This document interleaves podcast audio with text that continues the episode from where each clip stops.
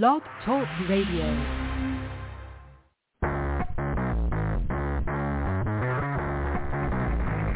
Hello and welcome to Action Radio. This is Greg Penglis coming to you from the historic district of downtown Milton on the banks of the beautiful Blackwater River.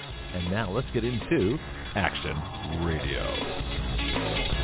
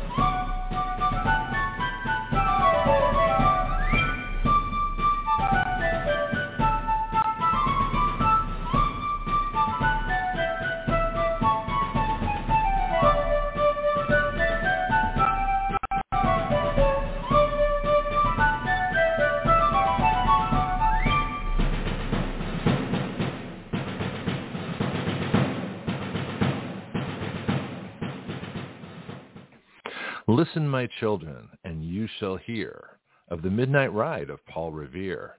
On the 18th of April in 75, hardly a man is now alive who remembers that famous day and year. He said to his friend, if the British march by land or sea from the town tonight, hang a lantern aloft in the belfry arch of the North Church Tower as a signal light, one if by land and two if by sea. And I on the opposite shore will be, ready to ride and spread the alarm through every Middlesex village and farm, for the country folk to be up and to arm.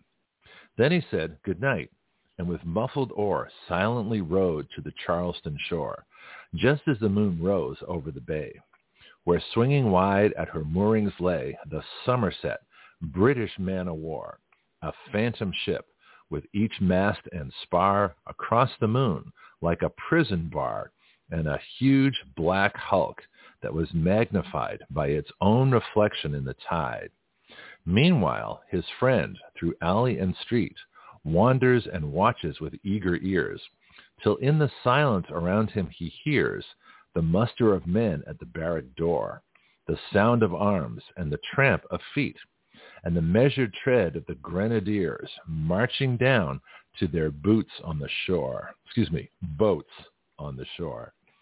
Then he climbed to the tower of the church, up the wooden stairs with stealthy tread, to the belfry chambered overhead, and startled the pigeons from their perch on the somber rafters that round him made masses and moving shapes of shade. By the trembling ladder, steep and tall, to the highest window in the wall, where he paused to listen and look down, a moment on the roofs of the town, and the moonlight flowing over all. Beneath, in the churchyard, lay the dead, in their night encampment on the hill, wrapped in silence so deep and still that he could hear, like a sentinel's tread, the watchful night wind as it went, creeping along from tent to tent, and seeming to whisper, all is well. A moment only he feels the spell of the place and the hour and the secret dread of the lonely belfry and the dead. For suddenly all his thoughts are bent on a shadowy something far away, where the river widens to meet the bay, a line of black that bends and floats on the rising tide like a bridge of boats. Meanwhile, impatient to mount and ride, booted and spurred with a heavy stride, on the opposite shore walked Paul Revere.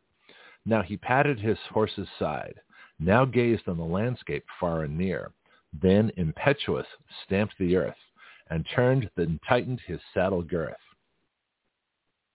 But mostly he watched with eager search the belfry tower of the Old North Church, as it rose above the graves on the hill, lonely and spectral and somber and still. And lo, as he looks, on the belfry's height, a glimmer and then a gleam of light. He springs to the saddle, the bridle he turns, but lingers and gazes till full on his sight a second lamp in the belfry burns. A hurry of hoofs in a village street, a shape in the moonlight, a bulk in the dark, and beneath from the pebbles in passing a spark, struck out by a steed that flies fearless and fleet. That was all, and yet, through the gloom and the light, the fate of a nation was riding that night. And the spark struck out by that steed in his flight kindled the land into flame with his heat. He has left the village and mounted the steep, and beneath him tranquil and broad and deep is the mystic, meeting the ocean tides, and under the alders that skirt its edge, now soft on the sand, now loud on the ledge, is heard the tramp of his steed as he rides. It was twelve by the village clock when he crossed the bridge into Medford town.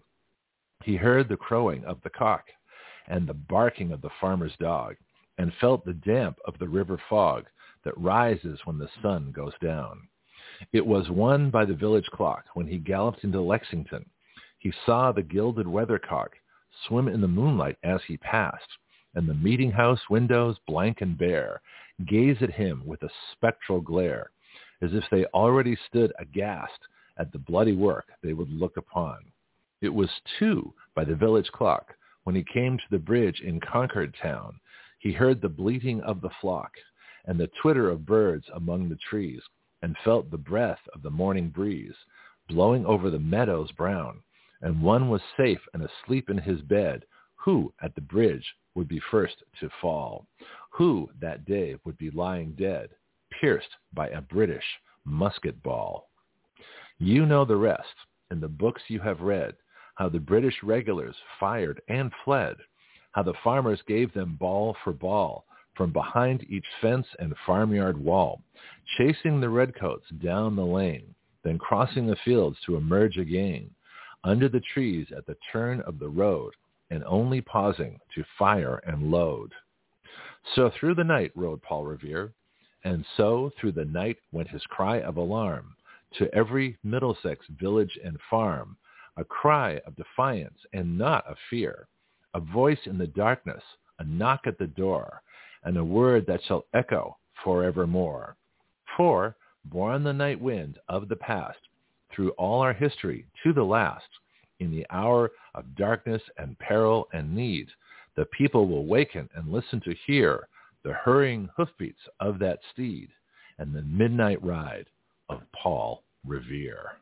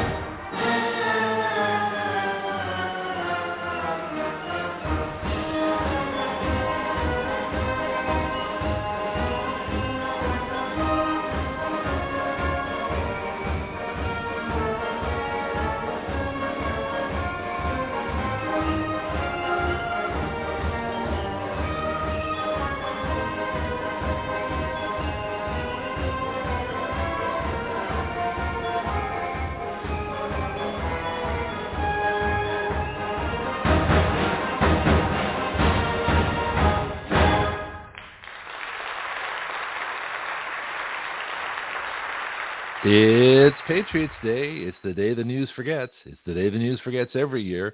It's April 19th. The day, uh, actually last night was the night of Paul Revere's ride. This is the morning of the Battle of Lexington and Concord.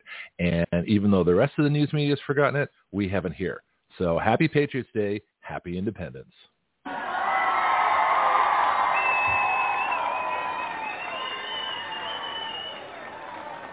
So it's another one of those marathon Wednesdays. Um, nobody's here. Bill Fecky hasn't come back to the show yet. Uh, Wendy Arthur is busy, and uh, so is uh, Diane Warner. So we have no Fecky report. We have no Oh My God report. We have uh, no uh, election integrity report, even though we certainly need to get those folks here. Um, so once again, it's just me for three hours. and I also, fortunately, I have uh, two of our regular callers, Josh in Illinois and uh, somewhere in the, in the in the Midwest or the South. I haven't figured out where where he is today. But uh, Josh, you were first. You actually called before the show started, so uh, let's welcome you in here. And uh, what's on your mind? Well, I'm glad I'm glad that you're actually scraping the bottom there for this one. No, I was. well, I mean, I, I don't even. Well, actually, it's funny. I was just thinking my poem. I only messed up one word, and what folks don't know when you when you read on the air, you have to keep moving. you got to keep scrolling down, and if you lose your place for a second, you know, you try to remember whatever word it was. So I goofed up something, but I figured I'd correct it at the time. But I feel bad about that. But anyway, so my apologies to Henry Wadsworth Longfellow.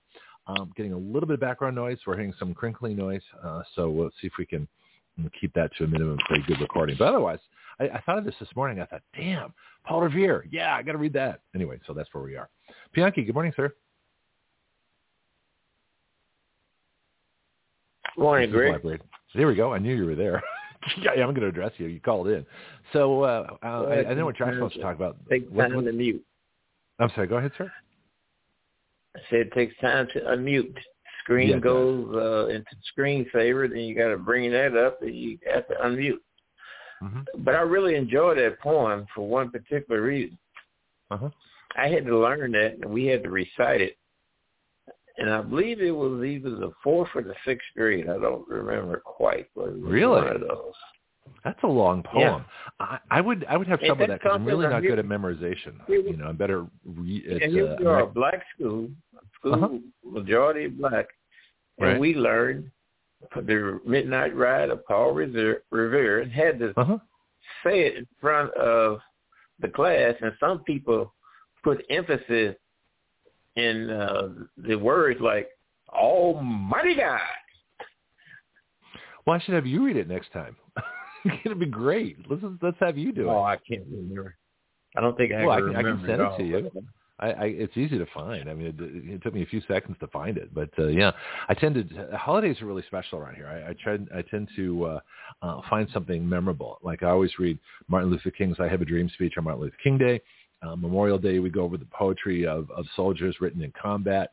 Um, July 4th, we go over founding documents. Uh, Labor Day, you know, we go over labor history and strikes and, you know, assassinations by corporations and Pinkertons. And, uh, you know, every day we do something, every holiday, you know, I don't take them. The only two I take off because nobody's listening are Thanksgiving and Christmas.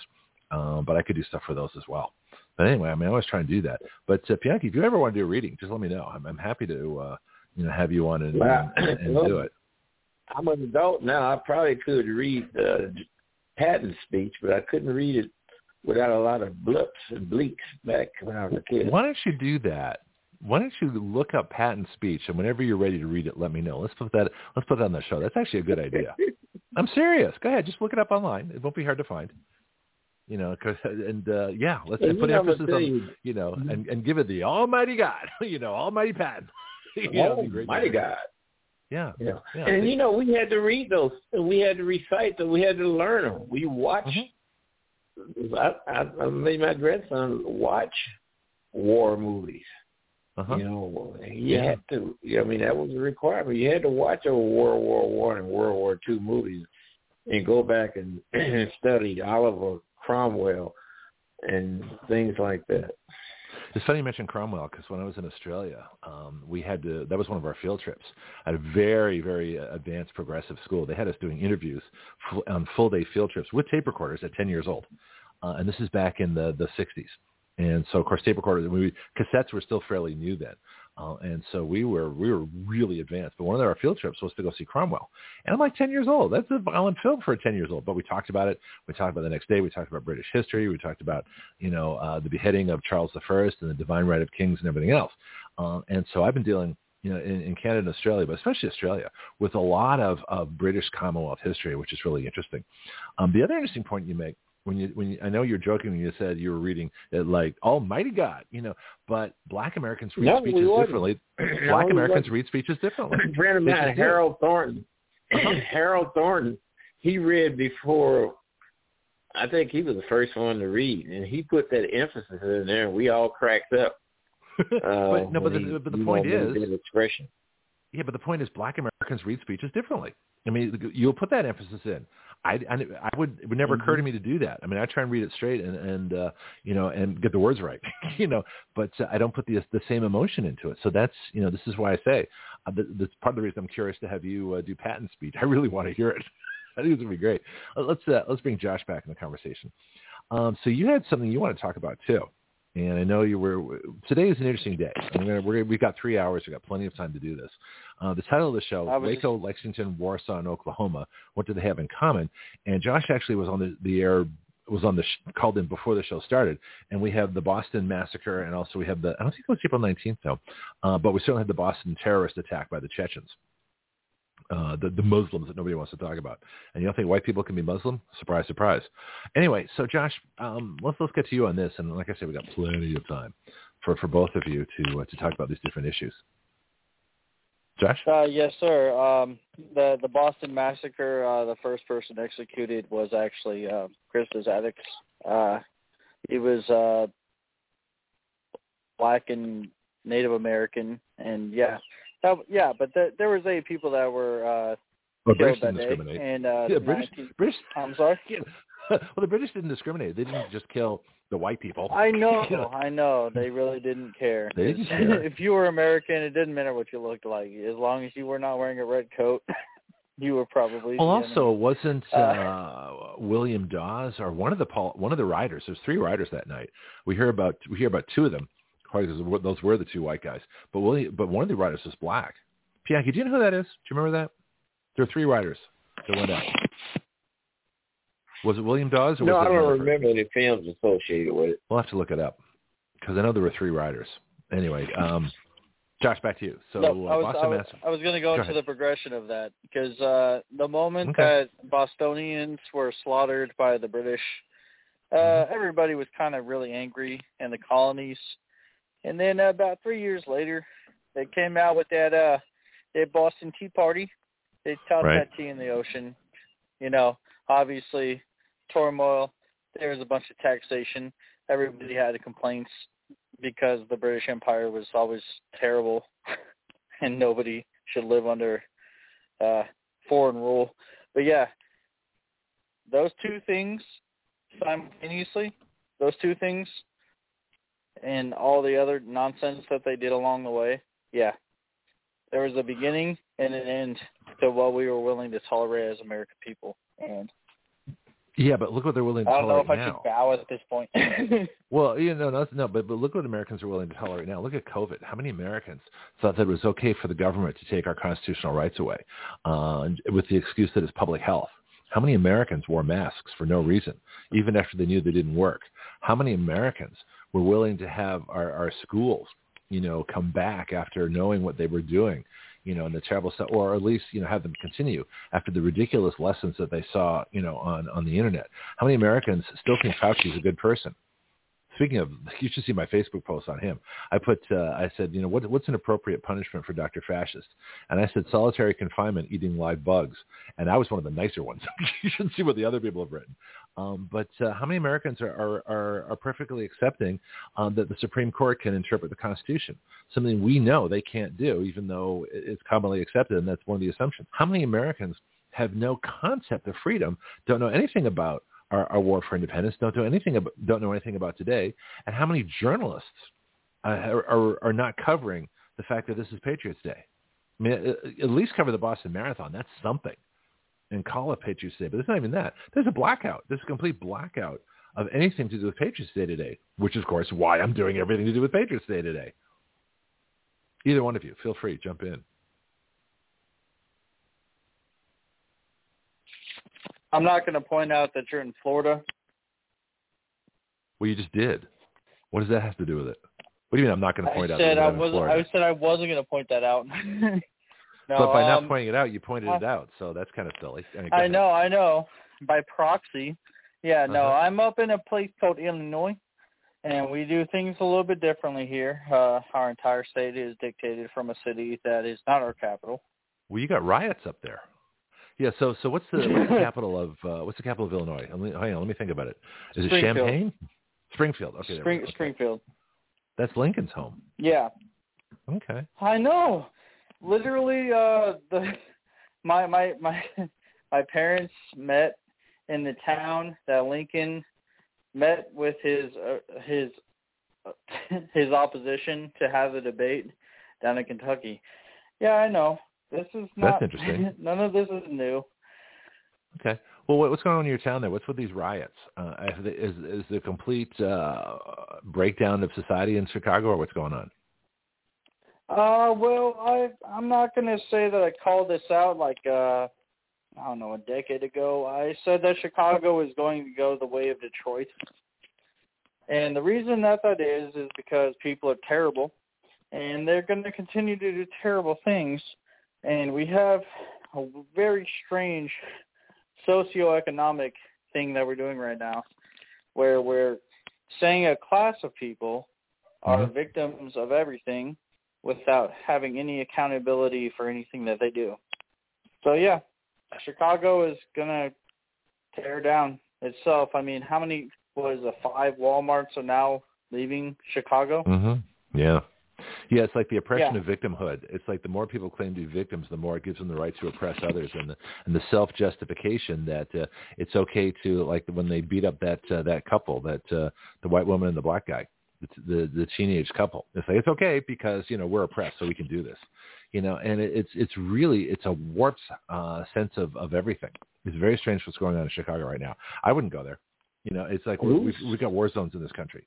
Um, yeah, we've got dude, uh, avoid it. teenage avoid gangs. Chicago. Avoid Chicago. Avoid Chicago. Avoid L.A. Avoid New York City. Yes, Mhm. absolutely. Yeah, Who's not a problem. this? Pianki? Yeah, go ahead, only Pianki. if you want to live. I'm sorry. That should have been important for me to say from the get-go. If you enjoy Mm-hmm. your life, if you would like to continue living, avoid major cities in America. Well, not all major cities. I agree. But who's doing all this in these cities? I'm just saying this is a ridiculous way for us to live amongst each other. I know the answer to that question, but go ahead, Josh. Who's doing this in all these? Josh, who's doing all this in these cities? Anybody that thinks that they are justified in doing so. See, I he don't can't care say what it. you Well, look see, like. now the, He the can't right say has got you conditioned too to not use the words that you should be using. So a honest person would have a better understanding of who you're talking about. Yeah. Oh, Chuck, you know I'm sorry. it? I'm sorry. That thing, that thing down in Nashville. Anybody that thinks that they're justified in doing so, I'm not worried about anybody's appearance. No, I'm talking about Chicago. Somebody- Oh, Chicago. Greg, who's doing all this in Chicago? Young black young black people. folks. who's doing it? Yeah. Yeah. In fact, there Yeah, was a it's young black Pianki, were you on the line? Uh, hold on, Josh, for a second. Pianki, were you on the line when uh, I'm when I talked about this this cartoon that uh, was posted by a friend of mine, I forgot who, uh, this weekend, and it showed two looters walking out of a, of a Walmart, and they're both white. I said, this is a racist comic. This is a racist cartoon because every video I've ever seen, uh, the people are young and black. And and I said, I don't know who, where this, you know, are they so afraid? I said the cartoonist must be white and suffering from white guilt because you show me a, um, any looting, any looting video with either some or all white people carrying stuff out of there, or Hispanic or Asian, or any, you don't see it. It's young black people who are who are looting these stores, and that's a problem. But the biggest problem is, as Pianki says, no one's no one's openly saying it, but that's what's going on. So why can't we say it? I'm not being racist. I'm being truthful. Hmm. Silence from the crowd. So what do Well, we you know, whites have been intimidated. Mhm. COVID and white intimidation has been two miracle miracles that have worked very effectively.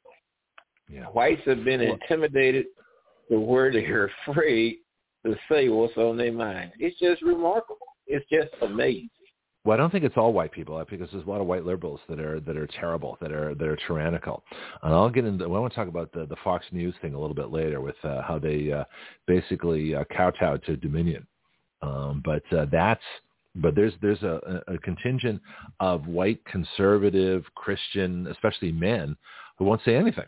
And being a white conservative Christian man, um, you know, I got to rebel against that and say, look, this is the whole point of this. One of the points of the show is that we are a free speech zone one of the last free speech zones. You can say what you want. Um, you know, and just a case in point, you know, we have a lot of different perspectives on the show. I had a person yesterday who I'm going to have on, I think, on a fairly regular basis, you know, progressive socialist. You know, how many chances do you get to talk to a progressive socialist on a show that's generally more conservative than conservative? I mean, we're we're you know we're on the patriot end of the scale here. We're on the founders end of it. You know, and but we got some rare insight. The, uh, go ahead what's the definition of progressive service? We taking fifty dollars from uh, those who work hard, and all we want seventy five. Is that progressive service? well, it's going to be very interesting. You got to listen to the hour yesterday because there's some very interesting things.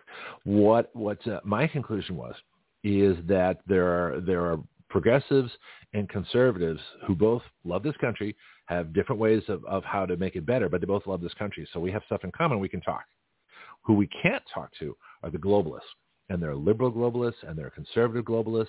There are Republican rhino globalists and Democrat socialist globalists. It's the globalists that hate this country that we can't talk to. And so the real split in this country is, we've talked about before, it's basically between, you know, nationalists and globalists. That's the real split. And so the reason I wanted to have a, a progressive socialist person on who actually is running against Nancy Pelosi right now. So this is serious stuff. Uh, Bianca Von Krieg, who was on yesterday, um, and we talked. We actually talked about getting AOC on the show, which would be fabulous. Um, but uh, you know, a lot of our legislation. See, our legislation is nonpartisan. You know, it, getting tax relief to people so they don't have to have any money withheld until they've earned their standard deduction. That's not a conservative bill or a liberal bill. That's a good idea. That's a good well, idea. You. But you know another thing too. Uh-huh. You you want to look at the people with the racist attitude the further up north and to the east you go, you find, you, know, you made mention of the Boston Marathon. Mm-hmm. Did you know that the American Road Race Club, I think they put on the Boston Mass uh, or participate. You know they had a standing rule that only Americans could uh, win first prize. So if you had a Kenyan, you know Kenyans and Ethiopians always eat up. They always win. First place if, if it's a long distance right. race, but the Kenyans, they could not, I know, but the Ethiopians, they could not yeah. be awarded really? first prize. That's yes. insane. I kind of agree with that. Well, wait, wait. No, uh, you agree with that? Why? Um, I'm sorry. Um, I, if you know that somebody is going to win, that's not that's not fair. That's not the American spirit. What do you mean not fair? Well, well, here's the thing. You either have to limit it to American citizens and make it an American patriotic race, which is okay, or if it's open to everybody, then whoever wins, you have to award them first place. You can't have it both ways. I also agree with that. Ah, I don't know. I'm kind of split on that. Okay. It's it's a weird position to sit in. Well, listen, we used to have a well, race in San Francisco. Be, what about ahead, the Dan. Olympics then? Yeah, what about the Olympics? It's open to all the people in the world, but if you only say that certain ethnic groups can have Yeah, the first place yeah, but it- prize, then you just inviting everybody else there for pure entertainment. If you're if you're participating in the Olympics, you have to be a citizen of the country that you're trying to compete for, right? Well, yeah, there was but that you American. got, you got uh, Africans that Who was the American you got skater Africans that? on the uh, Canadian Olympic team. Yeah. I'm sorry. So you have black Africans on the Italian Olympic team and other teams too. Are they citizens of Italy? Well, I don't know if they are. I would imagine they would be, but I'm just saying how people get around that rule. Well, there are family But no, connections. if, there's, uh, there's different things, but yeah, you can't you can't do that. But we had someone. We had a gymnast who who competed for China in the last Olympics, communist China. Remember that? She's from San Francisco, of course. Yeah. But she has family connections with China. So, uh, yeah, see, that's the thing. You, you know, whatever your predominant nation is, predominant nation is, you know, wherever your citizenship and your residence is, that's who you should compete for. Now, I love having other teams in sports, like the Jamaican bobsled team is my personal favorite. I love that. The, it's such a great contradiction. Uh, in fact, I, I've lost it. But I used to have a sweatshirt from the, the Calgary Olympics when they first competed. Um, but uh, one of the things I want to talk about at some point, um, not this, well, not too much today, but I thought of this last night, that one of the ways you get banned from a sport or banned from winning a sport uh, is if you have illegal drugs in your system or if you're blood doping. And so I'm wondering if anybody's ever challenged the, the so-called trans athletes, uh, especially Michael Thomas, who's a dude, uh, going against, you know, Riley Gaines and other uh, women swimmers, whether you know, he has, you know, too much testosterone in his system to be considered female. Well, of course he would naturally because he's a guy. Um, but I'm just curious, has anybody ever used that angle to approach, you know, getting the guys out of women's sports? Because you don't see women competing in guy sports. You know, women who are supposedly trans male, you don't see them. It, it's always, always, you know, bigger, stronger men, you know, altering themselves to appear female, uh, who are winning they, all these records in, in female they, female sports. They, they did that parts per million when it came to the Olympics. They're not going to do that in the NCAA. Well, that's too bad. They should. Well, let's see what happens in the next Olympics. When's the next Olympics? Uh, this is 23. So next year we've got another Olympics. We had, one, we had the it's we, on the, you. Uh, the winter. You're going to lead had the, the charge. Wait a minute. Do we have the summer ones or the winter ones? I think we had the summer ones last. The summer. This is summer. Oh, this summer, summer so the winter games. I kind of like the winter. The winter games are much more exciting. The winter games used to be boring, but now they're much more fun than the summer, except for the gymnasts. Well, okay, so if uh, if a trans, you know, if a male, you know, faking being a female wants to uh, compete in the gymnastics, then they have to do the the women's events, parallel bar, you know, the or the the balance beam, the par- the uneven parallel bars, that kind of stuff. That would be interesting to see. Anyway, um, I've got something here on the. I'm back to Paul Revere. And so it says, what happened to the other two men on Paul Revere's ride? And this is from How Stuff Works uh, with a question mark by Molly Edmonds. And I don't have a date uh, on this article, but uh, I'll see if I can find it at the end. Did you know that there were two men who accompanied Paul Revere on his famous midnight ride? If you don't, then you're not alone. The story of the Midnight Ride was stamped on the American psyche by Henry Wadsworth Longfellow's popular 1861 poem, The Midnight Ride of Paul Revere. See, folks don't realize it was written uh, almost 100 years after the actual event, you know, 1775 uh, to 1861. That's just a curiosity of mine. Anyway, it says, Any, and anyone who's read the poem envisions a lone hero dashing through the night, single-handedly warning his countrymen of a British attack. But that's not the whole story. Two other men rode with Revere that night, William Dawes and Samuel Prescott. They were left out of the poem and subsequently most history books. So, as we do on Action Radio, let's correct the historical record. Back to the article. Some joke that Longfellow used Revere's name in his poem instead of Revere's comrades' names simply because it was easier to rhyme with the other key words. In fact, a woman named Helen F. Moore uh, wrote a parody poem in 1896 titled "The Midnight Ride of William Dawes." Oh, we have to look that up. I'm going to look that one up. oh, actually, yeah, yeah. Look, I, I got to find that one. Anyway, this is the poem compares Dawes and Revere's accomplishments, but complains, "What was the use when my name was Dawes?" uh, the Midnight Pause of William Dawes. I mean, we could do that. Anyway, it says more likely it was Paul Revere's established political fame in the Massachusetts colony that landed him his starring role in the Longfellow poem. Uh, if I remember, Paul Revere was a silversmith and a politician. Uh, anyway, it says, oh, he's still, and here we go, silversmith by trade. Yep, I guessed it right. He spent most of his free time supporting the Patriots cause. He had participated in the Boston Tea Party to protest taxation without representation, which Josh had mentioned earlier, one of the main events leading up to the Revolutionary War and he was known as a reliable courier for news and messages that needed to be distributed to Patriot leadership, so much so that the British even had someone tracking his movements. Well, not that night, apparently. but truth be told, it was really Samuel Prescott who completed the Midnight Ride. Read on to find out how the three riders carried out their mission on the night of April 18, 1775, to start the American Revolution. Well, it's not a revolution. It was a war for independence. Josh, let me go to you. Uh, what's the difference? revolution versus war for independence? Um, a war for independence is to literally claim independence. A war for revolution is to try to remain under the same tyranny or the same uh, locale when it comes to leadership. But a little bit different. Probably not something you're gonna like either way. Okay, disagree, but uh, I'll get to that in a minute. Pianki, why do they call it a, a revolution? It wasn't a revolution. It was a war for independence. Yeah, it was. It wasn't nothing. Nothing exists that you could change. You have to have something to change before you have a revolution. See, and Crispus Attucks was not the first person to die in the revolution either. As people okay. have. Crispus Attucks wasn't the first person to get. I'm sorry. I'll be quiet. No, no, no it's okay. He had died. He he had died before the revolution even started.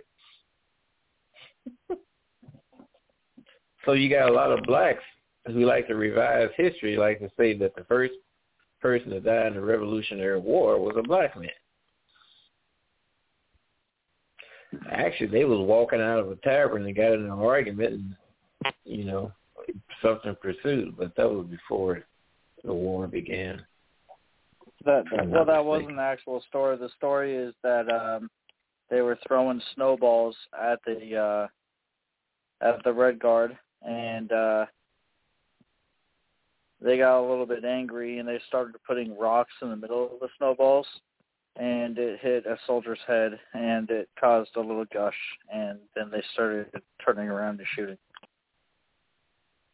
It hmm. kind of reminded me of idiots throwing frozen water bottles at police in riots today. Are you telling me that nobody back then was smarter than we are today with our genius behavior? I think human beings learn from experience, and that experience could warrant a profit or a mistake. So yes, that's sir. the way it uh, goes. But, you know, we we already did that in France, and we already did that in Rome. You know, how many times do we have to repeat the same mistake? Well, yeah, but everybody wasn't at those events, and you have smart people you know, that's another thing. Intelligence and brilliance is not isolated to any one ethnic group. I mean, you can go to the most remotest places, and out of the people in that place, you can pull someone that's brilliant in any particular area, whether it's science, cooking, innovation, or whatever.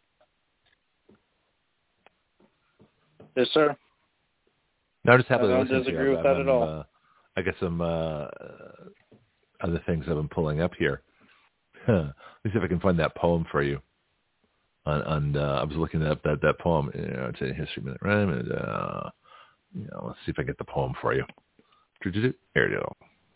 But uh, to me, the definition um, of a revolution versus war for independence, independence, you know, they were, we already had the, the revolution. I mean, in other words, uh, America was already established as an independent group of people who just wanted to be free, and the British wanted to subjugate, you know, Americans and make colonies.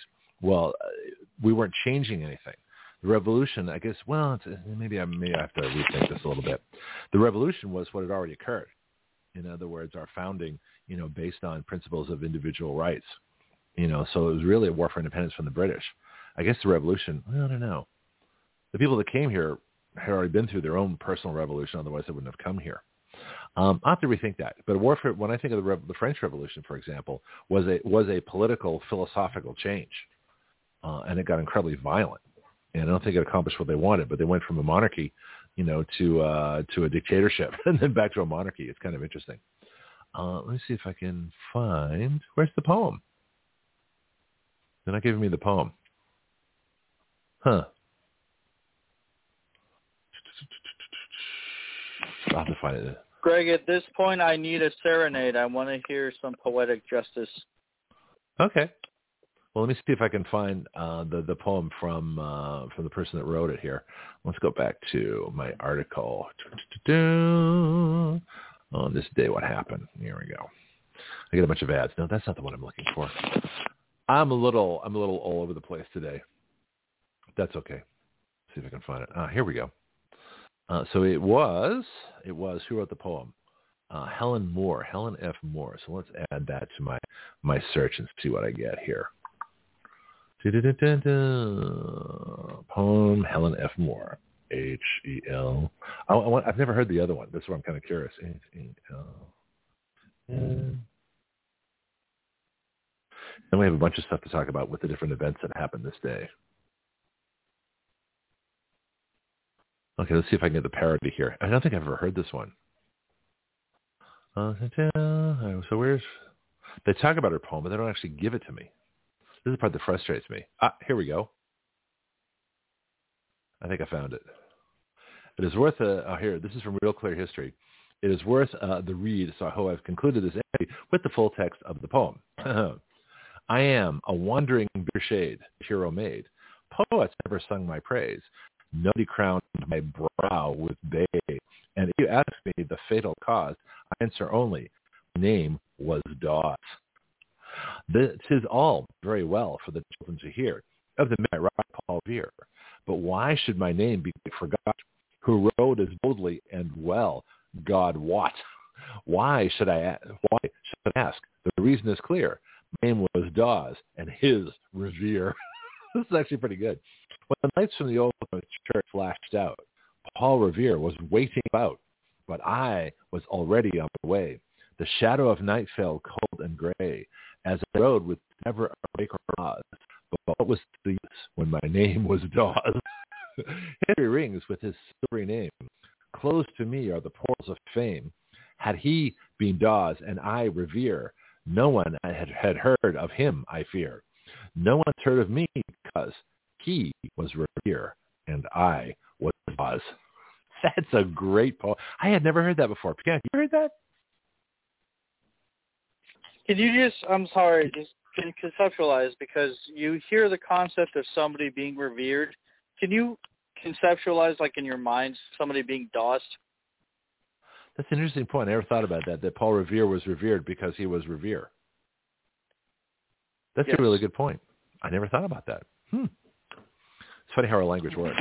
All right, let's um, let's talk for a little bit before we do more of the Lexington Concord thing, which we'll get to. There's four things. Actually, there's, there's a bunch of things that happened on this day. Waco, Lexington, Warsaw, and Oklahoma. Which one do you want to take up first, gentlemen? Anybody else wants to call in, feel free. Let's see if uh, Marco's uh, please, in. Uh, please, anybody call in talking about Waco and Janet Reno. Well, let's talk about that for a minute. Uh, in fact, I got Marco on the on, on live chat in the Netherlands, so he's on with us now too. Uh, he's probably been here for a little. Yeah, no, I actually just got on. Um, this and so Marco, to get you caught up here. This is Patriots Day.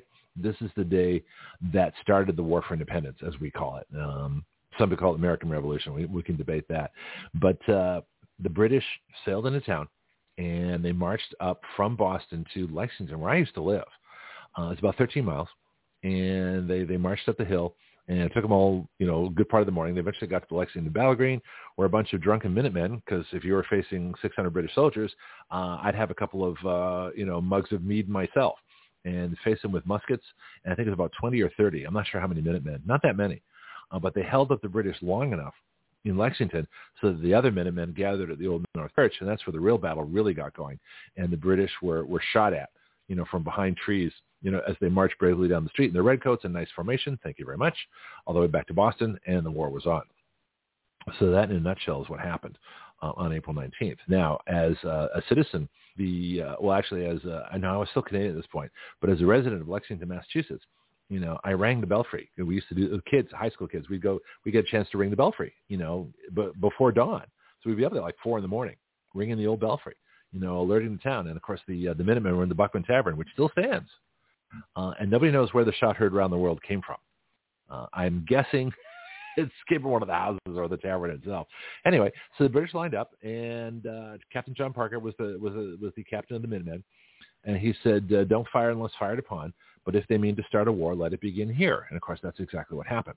And so we, we I've seen reenactments. You know, they had the British come in, march into town. The biggest one was 1776, uh, 1976, excuse me, the bicentennial when I was still in high school. I was a junior in high school, and Gerald Ford was there, and they had the whole reenactment and the whole thing, and they had security and Secret Service everywhere. It was amazing. And Jer- Jerry Ford was was shaking hands, and then he was uh, about to shake my hand, and then the Secret Service said, "Nope, time to switch sides." So I missed shaking Jerry Ford's hand as he crossed the street to go uh, meet other people. But I looked into his eyes, and uh, it was interesting looking at the eyes of a president. And it's kind of like um, um, Joe Biden. It's like nobody was really there. I, I didn't see that alert consciousness. You you know you see some presidents like Jimmy Carter. When I, when I saw him in Washington during my 1980 internship, he was intense. You knew you know, right or wrong. And I think he was wrong on a lot of things, but there was definitely, you know, a brain working there. There was somebody home. Uh, Donald Trump, same way, is is very intense and knows exactly what's going on. Joe Biden hasn't a clue. Uh, Ronald Reagan was very affable and friendly, but you know he he knew what was going on too. Um, so is uh, Barack Obama. Very intense, very intelligent, and very dangerous. Uh, but it's interesting that some of the presidents, Bill Clinton, I have no clue. I don't know what he knows or what he was doing. Anyway, um, just had a question about Janet Reno and Waco. So let, let's let's start with Waco. Let's start with the biggest event uh, that happened on this day 30 years ago. Josh, what do you know about uh, uh, Waco and the Branch Davidians? Well, I know that the guy was a co-leader. Uh, he convinced. Why? What, what, what made it a cult? Cult is when uh, you cannot question your leader, and mm-hmm. especially oh he he oh I'm sorry. What? Uh, he he he was going off of um, Christianity. I'm not going to say any other religion in America that is doing that right now. Well, they were and he ended Seventh up, Day Adventists, so they were they were, you know, they were loosely affiliated with the Seventh Day Adventists. Okay, uh, you don't hear about that much. So it had a religious foundation. I, but yes, could people come and, and go freely? Was, were they allowed to leave? More or less, yes. Well, more or less. I mean, it makes a difference. More. I mean, what makes a cult? A cult is when you cannot question your leader. Uh, what else? When you're encouraged not to speak to other people that might contradict your you co-leader or, or, your leaders. Pianki? You can't question your leader in a church. Yeah, that's interesting. You can't question no, the government. I'm, I'm what about too. questioning the government? I already did that these days. Yeah. So are you mean, kidding me? Yeah. No, yeah, we're I, not criticizing what you're saying, Josh, but you just remind that and I'm saying in black churches on Wednesday night during the class and teaching, you can't question the preacher or the pastor. And that sounds very sad to me, my friend. It's a code. See, this is where this is where Wendy would normally be here. So I, I really wish we could. Uh, be great to talk to her about. The minute you cannot question a pastor, or a priest, a minister, uh, or anybody in church, they, they've lost their purpose. I mean, you can question yeah, God. so, You know, Wendy Wendy talks about you know where it says in Scripture, you know, come reason with me when God is talking to us.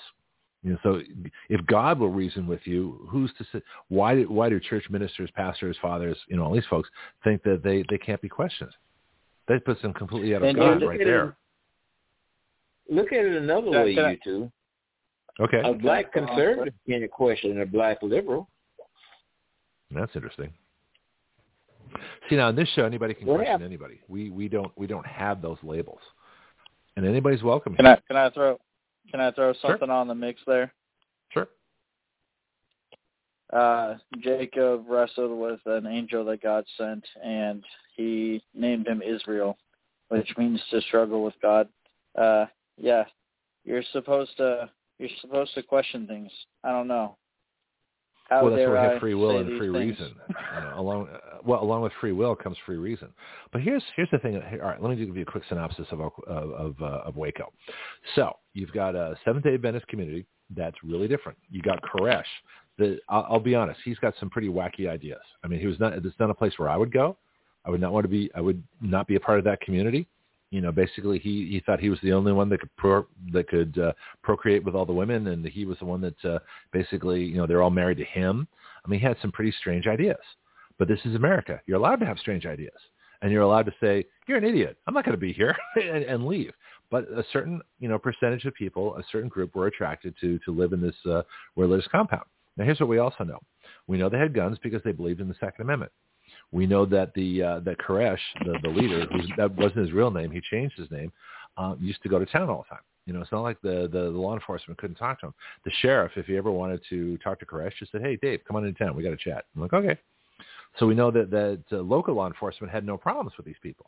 Okay, state law enforcement had no problems with these people because if they did, they would have you know either questioned, arrested, subpoenaed, or done something in some kind of due process of law. But they never did, so it wasn't a problem the, pl- the the group that had a problem with them or used them was the ATF. Now, Bill Clinton had just come to office. So this was 1993. So he would have been inaugurated January 20th of 1993 as he won the 1992 election. And uh, the ATF was where they should be, you know, righted, looked upon as a horrible agency. And it was budget time. And they needed to, to show how tough they were and how big and strong they were and how necessary they were to the government to get funding. So they created something called Operation Showtime. That was the code name for Waco. So they start this this uh, thing where they want to you know come in guns blazing, uh, serve a search warrant, uh, and arrest a whole bunch of people. Well, the Branch Davidians shot back because the reporter tipped off that there was going to be a raid. Uh, because the reporter, it's just like today. See, Waco was like a was like the the model for everything that's happening today. And so, reporter, and I've got this in a, in a story. I'll, I don't know if I'll get to the stories or we'll just talk about it. But a reporter asked the Branch Davidians, you know, how to get there. you know, oh, okay. And of course, they talked to David Koresh, and then like the day before, I said, wait a minute, we got something going on. There's going to be a raid here. So they were armed. They were ready with their guns. They thought they were all going to be killed, which is eventually what happened anyway. So they were right. So the AF uh, comes in, guns blazing, starts shooting. Uh, it's uh, the the current knowledge is that they fired the first shot. Uh, the Branch Davidians shot back. Uh, four Branch Davidians were killed. I think one ATF person was either killed or injured. Uh, they went back and then they created a siege. They literally surrounded the building. Well, the ATF is so incompetent that the FBI came in, you know, the real stormtroopers. And, and the whole operation, uh, they surrounded them. They played horrible music, you know, at incredible decibels. They shone bright lights in there. They basically tortured these people for 51 days. And then when they say negotiations broke, broke down, there were no negotiations. It was surrender or that's it. It was just surrender was the only option for these people. And they really thought they were going to be killed. And as, and as it turns out, that's what happened. So, so Janet Reno's had enough. So she uh, sends in the tanks, and they they uh, they completely filled their their their community um, with this stuff called CS gas, which is a, a, a weapons grade um, poison gas, uh, which Janet Reno called an irritant. Right. Yeah, that, that's like calling an atom bomb an explosion. it is like a little bit stronger than that. Anyway, so they had the CS gas, which is highly flammable, never to be used in an in, in, a, in a concentrated inside space. So of course they put it in there. They punched holes in the building uh, so the wind would whistle through and literally fan the flames. Uh, pyrotechnic devices were fired into the uh, the, the, the Branch Davidian home. Uh, and they were, uh, of course, they exploded, and, and CS gas caught fire, and uh, the ATF and FBI were waiting outside with guns and those who escaped from that uh, were basically taken into custody and, and either made to testify uh, against the Branch Davidians or arrested, or they were treated horribly. But at least they're better off than the people inside because they all died, including children. And rather than investigate this, uh, the government uh, sent in the bulldozers, bulldoze all these people into the ground in a mass grave. I don't even know if they've ever been uh, taken out of there. As far as I know, the mass grave is probably still there. Uh, and uh, they went for a congressional hearing where uh, guess who presided? Joe Biden. he was the senator in charge, right? So uh, he established his creds uh, as a as a domestic terrorist KGB security agent with that, and it's been whitewashed, lied about. You know, the, the best movie on it is Waco: The Rules of Engagement. Would be the best description of what happened. Basically, this was a government massacre of a community for the sole purpose of making the ATF look good in a budget hearing, and to make Clinton look big and tough, and to show what a big and tough and bad dude he was because uh, we all thought he was a metrosexual and still do. So that's I what happened not, in Waco. I do not. No, no, I do not disagree with that in any way, shape, or form. Okay. No, good. that's yeah. No, that that was a fair assessment of what they did. Mm-hmm. And no one's been held uh, held responsible. Bill Clinton, who should have stood, stood trial for for mass murder, never has. Janet Reno uh, died, so we can't hold her responsible. But as I told Pianki yesterday, uh, do you know who the deputy attorney general was under uh, under Janet Reno at the time of Waco? Heavily involved in the operation. Oh, please tell me it's yeah, somebody Eric I know Holder. their name. Go ahead, Pianki. Who is it? Hold it. Yep, Eric Holder, No, Eric. who who went on to become Oh. attorney general under Barack Obama. Who Oh, was his okay, assistant? I have a que- I have a question. Wait, wait, wait. Hold on. Let me let me finish this. Who is the assistant deputy to Eric Holder? Merrick. Merrick Garland, who also became Attorney General under uh, the coup, under the illegal government of Joe Biden. So the two people uh, who are still here, you know, from Waco, who were the number two and number three and the Department of Justice, there's a false name if ever there was one, uh, both became attorney general and basically were national terrorists, setting up a KGB state. That's where they got their training from Janet Reno at Waco. I find that fascinating. And that Joe Biden presided over the, the Waco hearings? Oh, please. Well, I have to check that out. Maybe it was John Danforth. I got to check that out. But I know Joe Biden was on the committee. Um, Josh, I think you were going to say something. Yes, sir. Do you recognize those two names, Merrick Garland and uh, Eric Holder? Yes, yes, I do. So I was curious to find out. And it took me a long time to find this out. I only found one article that told me. But you look up Merrick Garland, you do not see Waco in his biography. You look up Eric Holder, you don't see it in his either. You know, other than the fact it's that they were in that no, office. Well, I can't find out what they did. Can I say? Sure. Can I say something? It's Amer- It's amazing how America is a lot like every other Western monarch when it comes to being able to say things happened in this way and things didn't happen at all. Well, history is written by the the next, winners. uh, I mean, the, the the Branch Davidians aren't writing the history. You know, although you can get interviews no, and, and no, you know, that no, about, there, no. I pro- I can. Uh, I'm not going to say, you know, definitively. Uh-huh. I'm never going to speak for God, but those people are going going to hell. Um, what was your next uh, topic? Well, here's the thing, though. About? Uh, let's let's consider some of the things that were never considered. You know, they could have left. You know, the ATF and the FBI could have simply left. These people have never posed a danger to anybody else, uh, but they were falsely accused, I think, of of pedophilia and massing all kinds of illegal guns. Well, under the Second Amendment, there are no illegal guns as long as you keep and bear them. And and they were using them in self-defense because they were being shot at by the ATF. You know, people don't realize that that if if the government comes after you unjustly, you have a right to defend yourself against the government. That's the that's the whole purpose of a well-regulated militia being necessary for the security of a free state. You know, so so what was the crime, and what you know, why didn't they just? You know, and this is what I never understood. I never understood anybody else in government saying you have to leave, leave this alone, diffuse the situation, go away. it's I- not like these people are going. can I Any- ask wait a minute, wait a minute, hold on. It's not like these people are going anywhere. All they had to do was leave, stop the siege, let it calm down, go in, talk to Koresh, and uh, and investigate the situation. I know these ac- Yeah, and I- accusations were false because nobody ever complained about them to law enforcement, saying, "Please, they're they're they're molesting children in there. You've got to go in and arrest uh, everybody." Nobody ever did that, and they were free to come and go. So that's how I know the accusations were false. Josh, Can I? I was just going to ask a question. Um, uh, their communication, their ability to speak to people, because you're talking about a free state. That should have been the free state of Texas. Um, if Where anybody in the other, Mhm. I know. that's that's the question I'm asking. where were Texas Rangers? Yes. Where was the governor of Texas at the time? Where was the attorney general of Texas? Where was anybody in Texas? Where was the mayor of Waco? Where was the county sheriff of Waco? Where was anybody associated with this? They were all blocked out. I even heard the fire department was blocked from going in uh, after the fire started. They wanted to kill them.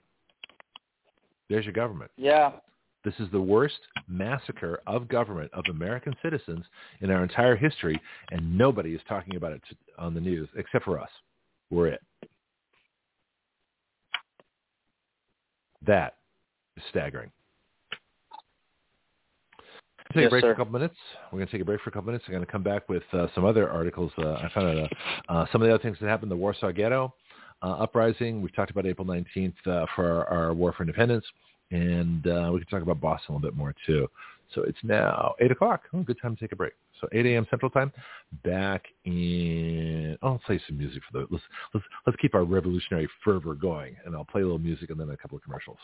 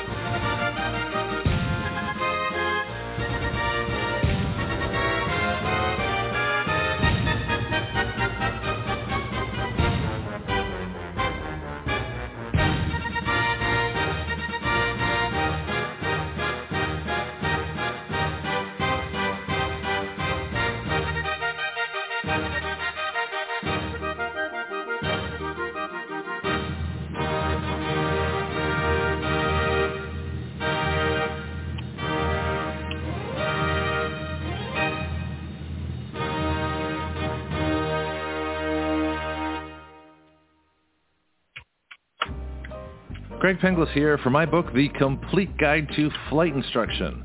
Everyone at some point in their life wants to learn how to fly. Few try. Even fewer go on to get a license. I believe a major reason for that is how we teach people how to fly. My book is designed to help you navigate the flight training system, but it's so much more than that. It really describes an entirely new way to teach flying. So if you've never tried a lesson or got discouraged in your training and quit for any reason, this book can help you. Don't be a rope pilot who just follows procedures. Be a thinking pilot who makes great decisions, who understands all the reasons why we do what we do. You can incorporate these principles into your own flight training at any time. The Complete Guide to Flight Instruction is featured on the Action Radio with Greg Penglis Facebook page and is available from Amazon.com.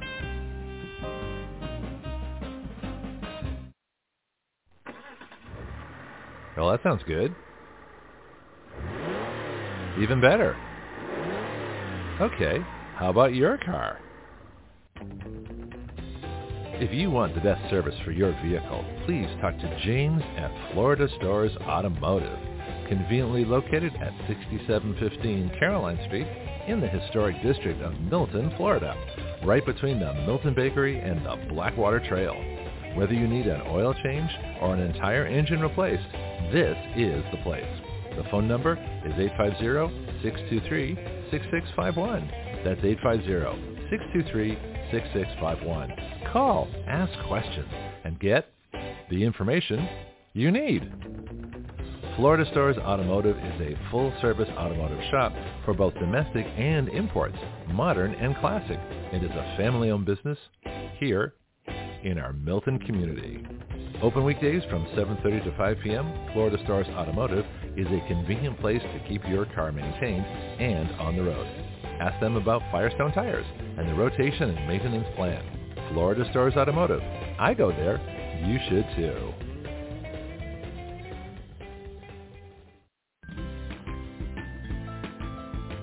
Do you know your way around healthcare, insurance, pharmacies, surgery, alternative treatments and choices? I don't. Which is why I'm so glad I met Priscilla Romans, had her on Action Radio, and learned about health patient advocacy. She is the founder of Graith Care. And now as an affiliate of Graith Care, we are proud to offer through our discount code, WYL, which stands for Write Your Laws, a 10% discount. Graith Care saves you both time and money. They provide medical advocacy, consultation, advice, and recommendations nationwide. Their website is graithcare.com. That's G-R-A-I-T-H care.com.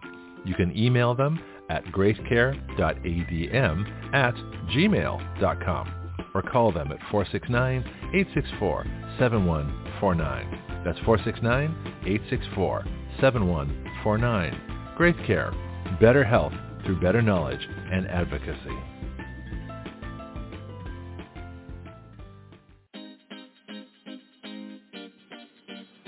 This is Greg Penglis.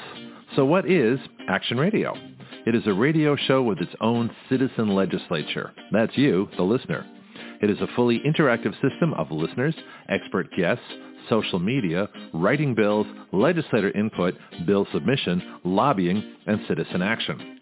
Action Radio is the future of talk radio using all the available technology in one completely integrated new system.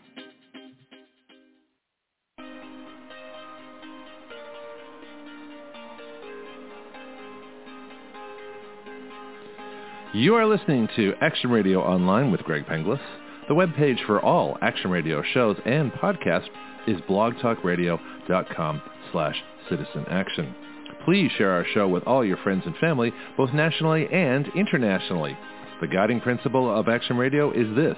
We the people give our consent to be governed through writing the laws by which we are governed. All right, let's get back to uh, News Talk.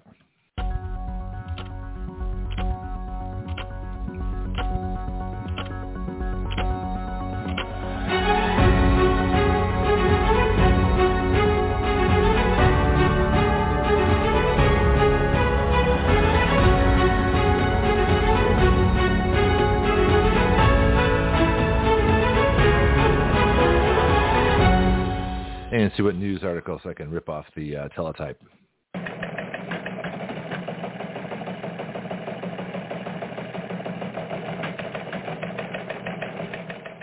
All right, so I got uh, both my callers back live. I muted you guys simply because I heard background noise on one of them and I couldn't figure out which one. So Pianki and Josh, you are now back on the line. So let's get to uh, this day in history from Britannica. This is the Encyclopedia Britannica, that wonderful uh, worldwide source. Uh, they talk about the American Revolution. Here we go. Uh, this day in 1775.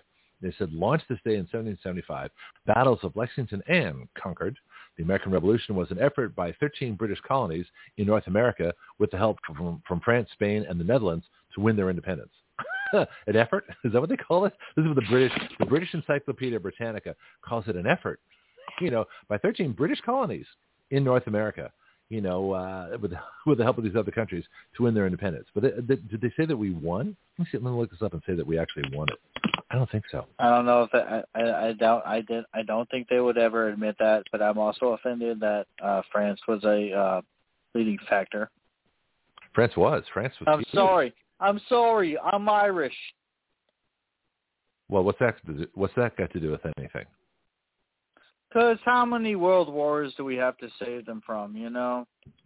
Well, they saved us also, in. Uh, wait a minute. Wait a minute. They they uh, they definitely saved no, us. they, in, the, in the, the American Revolution. Okay, they got right? one on us. Well, World War One. Okay. Um, the World War got into it. If we hadn't gotten into it, they would have stalemated and gone home. There wouldn't have been a World War Two. But I the, know. Uh, well, okay. Do you want do you want to talk about that? Um, a little bit, but not a whole lot, because I got a bunch of other things I want to cover today. But so, as far as France, have you been to we'll France? Talk about this have, have you have you been to France? Have you talked to the French? I've been to Calais. I've never been to Paris. You mean Calais? Every Every time. time I, I love- talk I to love somebody from a different nation, Yeah, okay. No, it, the reason I'm, I'm asking, actually, one of the places I went, I took my daughter to uh, Caen, which is uh, spelled C-A-E-N. Uh, it's right near the Normandy beaches. That's where we landed with the Normandy invasion.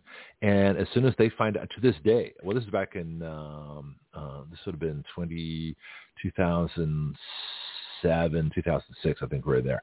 Anyway, uh, but they were still, you know, generations later, they, they found that still thanking us. I said I wasn't there. really, I appreciate it, but uh, thank you. I appreciate it. But I was, I was, you know, but just they so are so grateful for Americans in uh, northern France who liberated them from Nazi Germany to this day. And these are people, these are uh, young folks I talked to who weren't even in the war. You know, we're still grateful. Uh, the French are wonderful. I've never had a problem with the French. I love the French. Uh, the different, which is nice, but uh, it's a very interesting country. You should uh, think about it more. Anyway, um, so here's what the blurb says. American Revolution, also the United War of Independence, or American Revolutionary War, 1775 to 83. Then it says insurrection. I just find an interesting choice of words from Encyclopedia Britannica, knowing how, how misused the word insurrection is for January 6th. Insurrection uh, by which 13 of Great Britain's North American colonies won political independence. Actually, we won total independence, you British snoots. Won political independence and went on to form the United States of America. Well, more than a decade of estrangement between the British Crown and a large and influential segment of its North American colonies that was caused by British attempts to assert greater control over colonial affairs after having long adhered to a policy of salutary neglect. Oh, this is hysterical. Uh, I have to uh, pay to read the rest of it uh, or become a member. That's funny. so, so what do you think of the British interpretation of, of our war for independence? Any comments? No, nope, nope. They got they got exactly what they asked for. You're going to send a bunch of you're going to send millions of people across the planet on the other side of the pond, and then you're going to tell them that you're going to have to pay higher taxes. And hey, yeah, you don't really deserve to defend yourself. And then what? What the hell do you? What? What? It's like the fact that they they call them British colonies. You know, even after it seems like they were still British colonies. There is no king. No, that's the that's the whole thing. Is there is no king on the soil. There is mm-hmm. nothing to bow to. There is nothing on the soil. That's across mm-hmm. the pond. That's that's months away on a boat. Well, the, the the biggest difference, and this is something that should be taught in schools. This is where Pianki is probably going to comment. Is, is that um, British are subjects, Americans are citizens. The British are not citizens. There's only one citizen, and that's that's uh, King Charles, or soon to be crowned King Charles. The sovereign is the only citizen in England. Everybody else is a subject, subject to the crown. They still haven't removed that. They still call themselves British subjects. Well, Americans are never subject. Americans are citizens, ex- sovereign and independent. Yeah. That, that's what the war was fought I, I, yes, Americans do not bend knees. You bend your knee to God. Maybe somebody well, except for guilty white people that bend to Black Lives Matter, but that's another story. Let me talk about the Warsaw uh, Ghetto uprising. so let's talk about another thing April 19th you know, that doesn't uh, get reported. All right, hang on. There's another thing that doesn't get reported. That's the Warsaw Ghetto Uprising. I'll ask both of you at the end of this why it doesn't get reported. So this is Encyclopedia Britannica, the British snoots, that uh, said that we were an insurrection. Brown. Yeah, right. This is Warsaw Ghetto Uprising, resistance by Polish Jews under Nazi occupation in 1943 to the de- deportations from Warsaw to the Treblinka extermination camp. At least they got that right. The revolt began on April 19th, 1943. So this is a huge day in history and was crushed four weeks later. You know, sounds a lot like Waco, actually, uh, on May 16th. As part of Adolf Hitler's final solution for ridding Europe of Jews, the Nazis established ghettos in areas under German control to Jews until they could be executed. Warsaw Ghetto, enclosed at first with barbed wire, but later with a brick wall, uh, 10 feet, 3 meters. It's kind of like the Berlin Wall, it sounds like, uh, 11 miles long. Oh, so here we go. I, I don't, don't remember this. So it's later brick wall. Uh, it was 10 feet or 3 meters high, 11 miles, uh, 18 kilometers, uh, comprised of the old comprised uh, the old Jewish quarter of Warsaw. The Nazis herded Jews. I'll get this barbed wire out of the way. The Nazis herded Jews surrounding into this district until by the 1942, nearly half a million uh, of them lived within its 840 acres. That's not very big. Uh, many had no housing at all and those who did were crowded in at about nine people per room. Starvation, uh, starvation and disease, especially typhus, killed thousands each month. Beginning in 19, July 22, 1942, transfers to the death camp at Treblinka began at a rate of more than 5,000 Jews per day.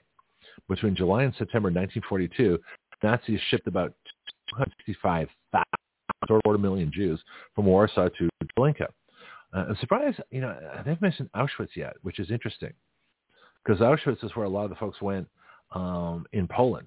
So, but I guess Warsaw um, was Treblinka. I don't know. I have to look it up. Anyway, it says only some 55,000 remained in the ghetto. As the deportations continued, despair gave way to a determination to resist. A newly formed group, the Jewish Fighting Organization, uh, they sit in here, the Organika Bojowa. Anyway, slowly took effective control of the ghetto. So uh, here we go. This is a January. Oh, actually, this is a pretty extensive article. They give me a lot of it. On January 3rd, 9th, 1943, Heinrich Himmler, the chief of the Nazi paramilitary corps, how about the Gestapo, the, the secret police? Anyway, the SS, it says, visited the Warsaw Ghetto. Visited? He ordered the deportation of another 8,000 Jews. The January deportations caught the Jews by surprise, and the ghetto that the Making use of the many hiding places that they had created since April, Jews did not re- report as ordered. The resistance sprang into action. Jewish fighters could strike quickly, then escape across the rooftops. German troops, on the other hand, moved cautiously and not go down to the cellars. When the German deportation effort ended within a few days, Jews interpreted this as a victory. From then on, the resistance dominated the ghetto. The resistance fortified hideouts and strengthened fighting units in preparation for the next battle, as when leader recall. See, this is, I didn't know this article was so big. I just kind of I just discovered this, but I want to continue it because to me, what the Nazis did in the Warsaw Ghetto is exactly what Bill Clinton did to the Branch Davidians. All right, an unpopular religious minority uh, was exterminated. All right, what's the difference? Well, in the German, in, in the case of Germany, it was a lot more people. We're talking half a million as opposed to 80. But basically, the object was the same. Anyway, the article says, having withdrawn, the Germans suspended deportation until April. There we go. He launched a special operation to clear the ghetto in honor of Adolf Hitler's birthday, April 20th. Well, isn't that interesting? Sure, we're not celebrating that tomorrow. April 19th was also the first day of Passover. There we go. The Jewish holy days celebrating freedom from slavery in Egypt. Before dawn, 2,000 SS men and German army troops moved into the area with tanks, sounds like Waco, rapid fire artillery, and ammunition trailers. While most remaining Jews hid in bunkers, the Branch Davidians, arrangement, the ZOB and a few independent bands of Jewish guerrillas, in all some 1,500 strong, opened fire with their motley weaponry, pistols, a few rifles, one machine gun, and homemade bombs. Sounds like the Branch Davidians. Destroying a number of tanks, killing German troops, and holding off reinforcements trying to enter the ghetto. The Germans withdrew in the evening. The next day, the fighting resumed and casualties mounted. The Germans used gas, just like they did at Waco, police dogs, just like Waco, and flames, just like Waco. I'm adding the just like Waco. That's not in the Encyclopedia. In an effort to rout the Jews from their bunkers leaving the city. That's what they used to. They called the Branch Davidian the compound, leaving the city under a pall of smoke for days. On the third day, the German tactics shifted. They no longer entered the ghetto in large groups, but roamed it in small bands. Then they made a decision to burn the entire ghetto, just like Waco. See, the parallels are, are un, unmistakable, unbelievable. This is the Germans had planned to liquidate the ghetto in three days. The Jews held out for. Do you know how they held out? Privately owned firearms, folks. Second Amendment. You know, uh, the, the Jews in the Warsaw Ghetto were fighting the Nazis with guns, with private guns, any guns they could get their hands on. Had they had more guns, had we sent guns to the Warsaw Ghetto, had we shipped guns in, clandestinely put guns in the hands of Jews in the Warsaw Ghetto, they might have been able to fight back successfully. But we didn't do that, though. How about that? Back to the article. The Germans had planned to liquidate the ghetto in three days. The Jews held out for nearly a month. About how long is the Waco siege? 51 days. Hmm. Uh, re- comments? I can I can take a break here. Pianki, did you have a comment? You want to can, jump in can, here? Can, or Josh? I, can I can I say something offensive? Oh. Not really that offensive. Um, during World War II, if the Pope would have called on Catholics to swarm all of Europe and Asia, none of that stuff would have happened. Yeah, if we'd taken They would have been overwhelmed. from uh, if we took the ships of Jews that escaped from Nazi Germany and them that Roosevelt did, things would have been different too. But we sent them back. There's a really terrible. No. history. Yeah, dude. Yeah, no, I get. Okay, that, yes, that's obviously terrible. Well, oh, yeah. we uh, we already we already did it. We already experienced this though, you know. So Okay. uh All right. secondary But you see the parallel? Waco. Do you see the parallel between the Nazis and Ghetto, uh, and uh, Yeah. uh, and his Nazis and uh, Waco? Yeah. Yeah, you Do you, breaking up do you pretty think? bad. No, This do you like- think? No, this is Oh, the wait a minute, question Josh. that Josh, I have. hold on. though. Josh, Josh, hold on. Stop. Pianki? said you breaking up pretty bad, but this is uh, what the kids in Tennessee need to be taught, where they're marching to remove guns and take away guns. They need to be taught history. And I posted this in reply to that. I say it is not the gun laws or infringement on law-abiding people, gun weapon rights. It is the person who uses these instruments in an illegal way why mislead these young people into this belief? They will remember you for this. It is the human behavior, not the gun. So uh, Yeah, that's a good if point. I the want to get Jews had more weapons and better weapons, things would have been different. Yeah. Now, what point was I breaking up? Because I can go over this again. Uh, do you remember where I was? I was. How's it sound now? I mean, I hate I hate having it broken up. now. Okay. All right. Just, you think I it, or could you get most of it? Now it's coming back. It came back for a brief. No, we got the gist of it, but you know, it was every other word. Yeah. See, that that's that's all right. Let me just um, uh, uh, let me do it this time without the commentary because I really think uh, it's critical. Now, I might have been shouting because I got excited when I read it. So Maybe it's you okay need to now, slow up just a little bit. You overrunning Yeah. the radio. Okay, well, I just, you know, I've got my gain pretty low. Let me, uh, let me back in front of it. Let me try this again. So this is Britannica, Encyclopedia Britannica, Warsaw Ghetto Uprising. I'm just going to read it, and then we can talk about it. Uh, resistance by Polish Jews under Nazi occupation in 1943 to the deportations from Warsaw to the Treblinka extermination camp. The revolt began on April 19, 1943, and was crushed four weeks later on May 16th. As part of Adolf Hitler's final solution for ridding Europe of Jews, the Nazis established ghettos in areas under German control Jews until they could be executed. Warsaw Ghetto, enclosed at first with barbed wire, but later with a brick wall 10 feet high and 11 miles long, comprised the old Jewish quarter of Warsaw. the Nazis herded Jews from surrounding areas into this district until by the summer of 1942, nearly half a million of them lived within its 840 acres. Many had no housing at all, and those who did were crowded in at about nine people per room. Starvation and disease, typhus, killed thousands. Beginning July 22, 1942, transfers to the death camp at Treblinka began at a rate of more than 5,000 Jews per day. Between July and September 1942, the Nazis shipped about 265,000 Jews from Warsaw to Treblinka. Only some 55,000 remained in the ghetto. As the deportations continued, despair gave way to determination to resist. A newly formed group, the Jewish Fighting Organization, the ZOB, slowly took control of the ghetto. On January 9, 1943, and scroll down, Heinrich Himmler, the chief of the SS, the, the Nazi paramilitary corps, visited the Warsaw Ghetto. He ordered the deportation of another 8,000 Jews. The January deportations caught the Jews by surprise, and the ghetto residents thought that the end had come. Making use of the many hiding places they had created since April, Jews did not report as ordered. The resistance sprang into Jews would strike quickly, then escape across the rooftop. German troops, on the other hand, moved cautiously and would not go down to cellars. When the German deportation effort ended within a few days, Jews interpreted, interpreted this as a victory. From then on, the resistance dominated the ghetto. The resistance fortified hideouts and strengthened fighting units in preparation for the next battle. As one ZOB leader uh, recalled, having withdrawn, the Germans suspended deportations until April 19th, when Himmler launched a special operation to in honor of Adolf Hitler's birthday, April 20th. And that was also the first day of Passover, the Jewish holy day celebrating freedom from slavery in Egypt. Before dawn, 2,000 SS men and German army troops moved into the area with tanks, rapid-fire artillery, and ammunition trailers.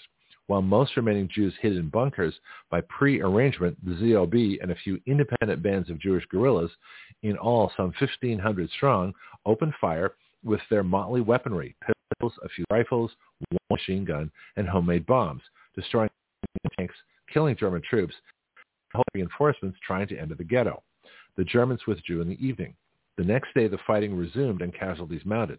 The Germans used gas, police dogs, and flamethrowers in an effort to rout the Jews from their bunkers, leaving the city under a pall of smoke for days.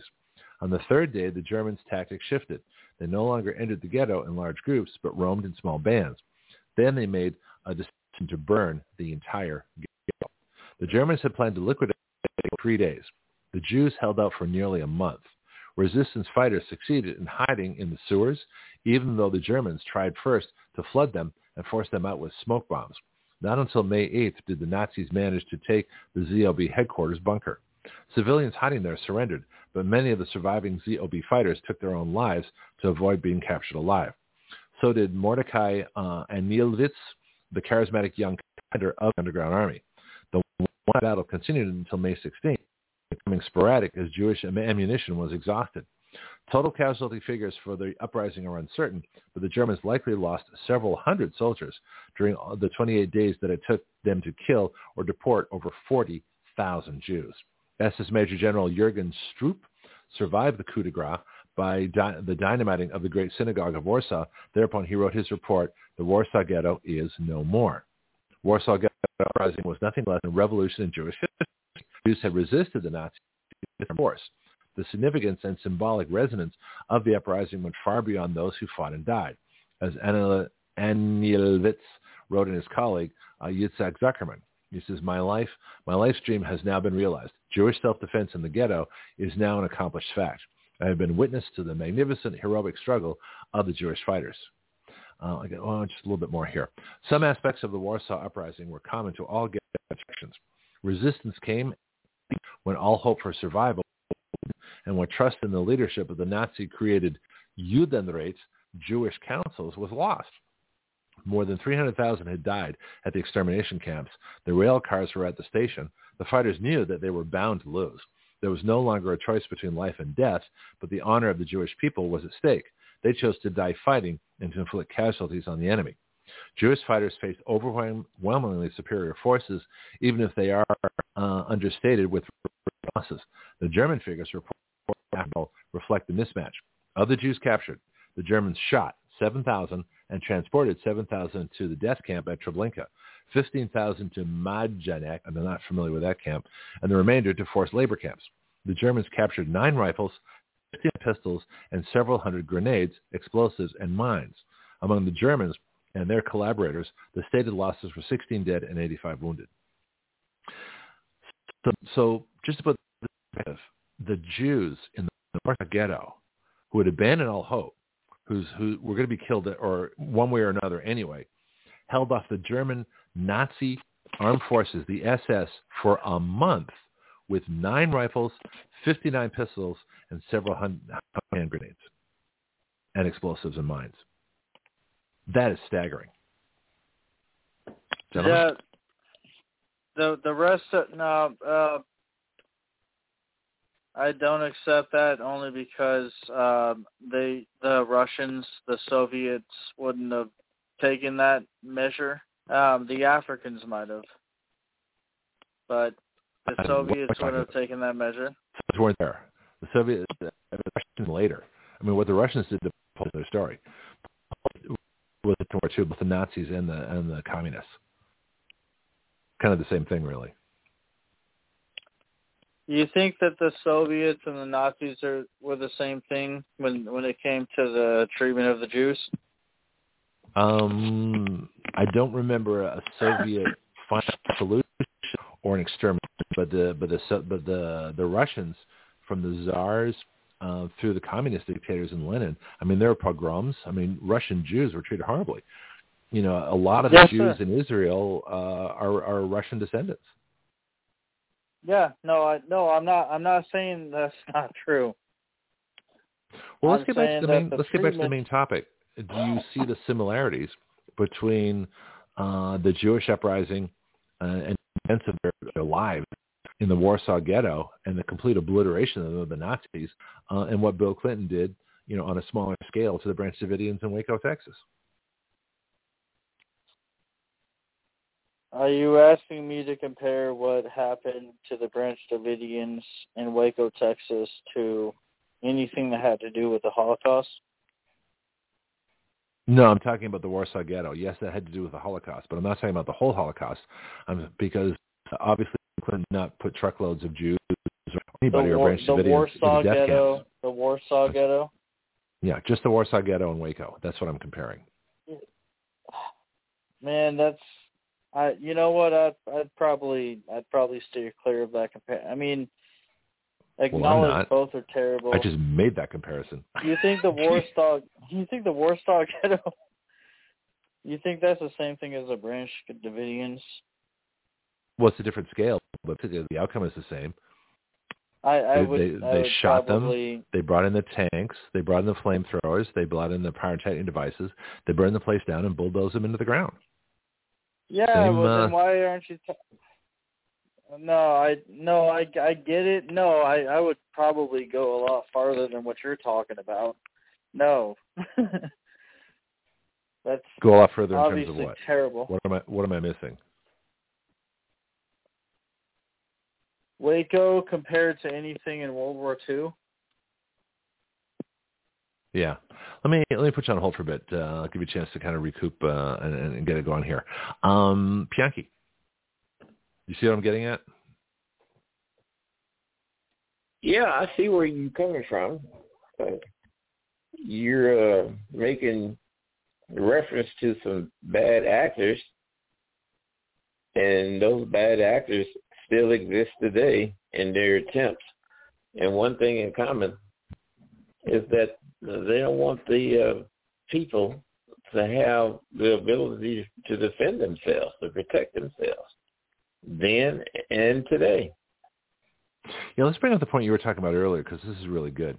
Um, that uh, that the whole um, idea of, of, the Second Amendment is totally warped, and this is something that uh, we've talked about. In fact, you, you made comment of my argument, um, which is very, you know, I, I can do it in bullet point fashion. That the Constitution is the supreme law of the land. Uh, that all rights are absolute, because if they're not absolute, then they become a government privilege if the government can infringe upon them in any way. The Second Amendment has an absolute right of the right to keep and bear arms. And the reason that that is an absolute right is because if you ever need them for self-defense, they have to be instantly available. So that is the supreme law of the land. So any uh, any gun control law is statutory uh, because it comes under on guns that comes under the Constitution uh, is statutory law. Let me make a, actually I should put the other point in here too that um, oh, how do you put how do I phrase this? The Second Amendment never mentions the word use. There's no use of firearms in the Second Amendment. It's only the absolute right to keep and bear because there are legal uses and illegal uses. And since rights are absolute, it would be absurd to make the use of firearms a right. It isn't because you can use them both legally and illegally. But what the government can't do, what they cannot do, um, because it comes under statutory law, which is subordinate to the Constitution, is make laws that touch upon the right to keep and bear. Because any such law is subordinate to uh, and basically is over overturned by the Second Amendment. So if you separate the right to keep and bear, which is absolute law of the land of the Constitution, with statute law governing the uses of firearms, both legal and illegal, everything makes sense. So people would just be taught that, that the use of firearms comes under statutory law, a legal and illegal, and the right to keep and bear arms is under constitutional law, which is supreme to statutory law, then we shouldn't have a problem. But we do. I got to find a shorter way to explain that. Yeah, you're right. Oh. Uh, uh, uh, and as we go back again, the people, it's the person, human being, not the weapon. Yeah. And some, some human beings have a mental capacity that don't allow them mm-hmm. to use a weapon, or when they do, they tend to use it in an illegal manner against innocent people. Well, let's wrestle with this concept a little bit because the argument is that well, we can't have people with, with mental health issues carrying firearms. Um, I'm saying that in our free society, that uh, you have rights uh, unless you want to go through due process and take them away. And red flag laws are not due process. If a neighbor accuses you of, of being a you know a, a right wing wacko and you have to have your guns removed because you threaten them, that's not due process. And yet that's what red flag laws do. Well, you know what? Uh-huh. You got a good point there. Because the way it is, you can only know the ill intent of a person after they commit the ill intent.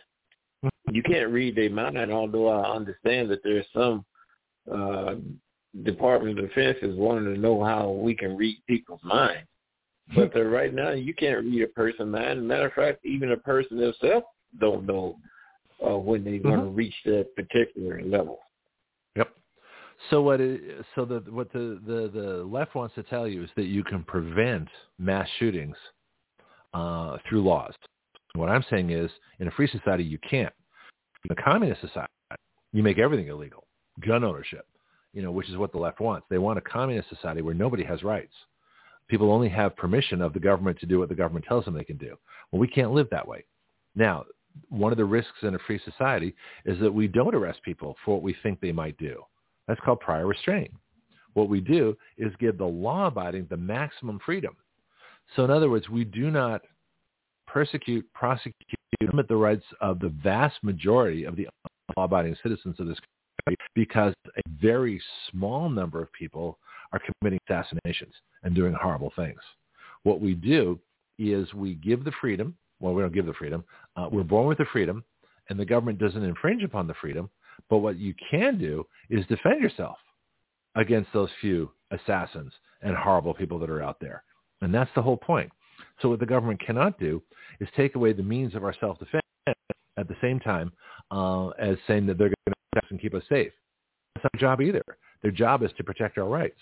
So in a free society, you know, there's always the risk that a horrible thing might happen um, because people will take advantage and break the law. But until they break the law, you know, they're a law-abiding citizen.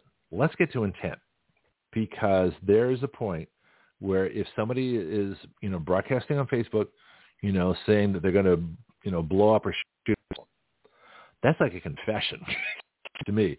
That's now you've got a reason to investigate them. And if you find plans, blueprints of a school or plans of a school, or if you find evidence that they've actually been plotting this plan, that they're in that, uh, uh, what do they call that? Um, There's, there's a there's a legal word for for when you're when you're you're planning an operation but you haven't done it yet. I don't know intent or something. Anyway, so the intent to commit the crime.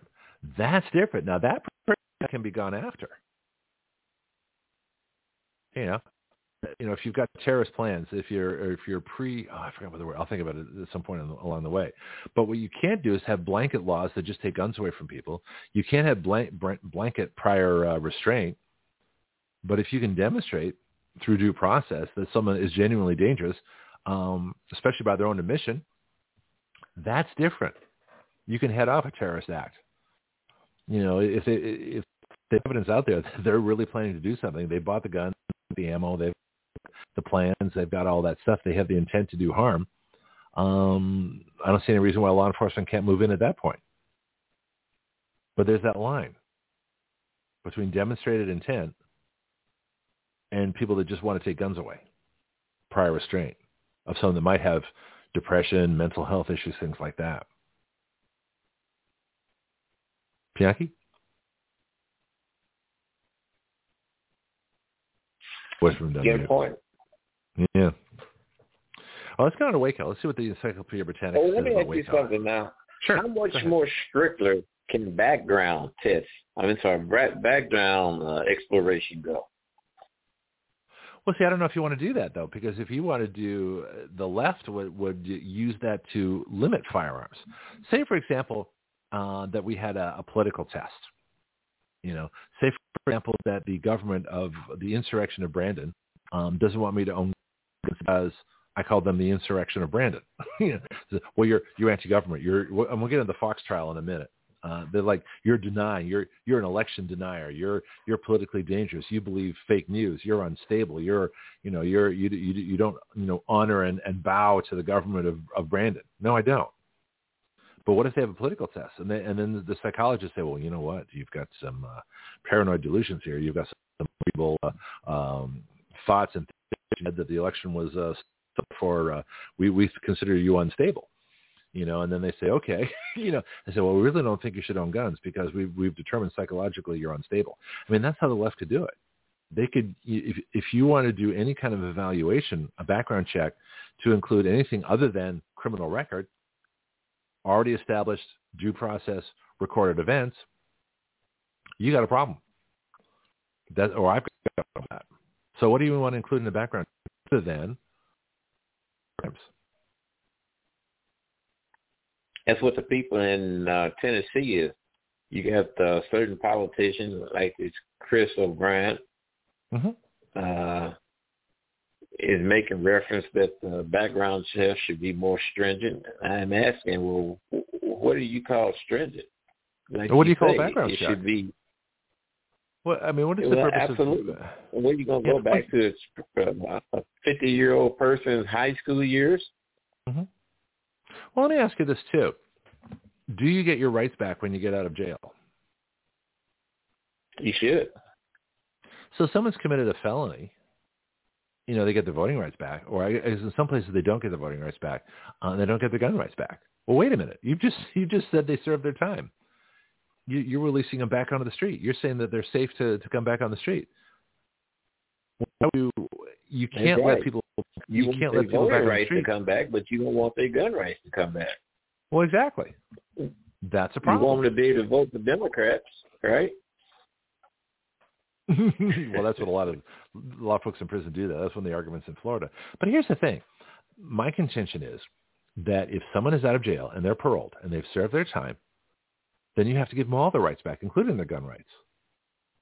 Otherwise, if they're still a violent person, if they're like how you do this, you're likely to commit harm, don't fall, then uh, then. But why do you assume that somebody who's committed a violent crime, say bank robbery, Okay, so you rob a bank, rob a bank, and you, and you do it with a gun. All right. So so for the rest of your the rest of your life you lose your gun rights, but you might get your voting rights back. Why would you assume that somebody at, at 18 who robs a bank is still going to be a violent person at 54 and not able to own guns? That doesn't make any sense. So what is the purpose of background rights back, or you should get your rights back after you've served your time? So the only people that really can't own guns are those that are in jail or parole right? That's right. Instead so why do you need a background teaching check? these kids, instead of these teaching these kids about uh, doing away with weapons, they should teach these kids about the foundation of the country and the Constitution.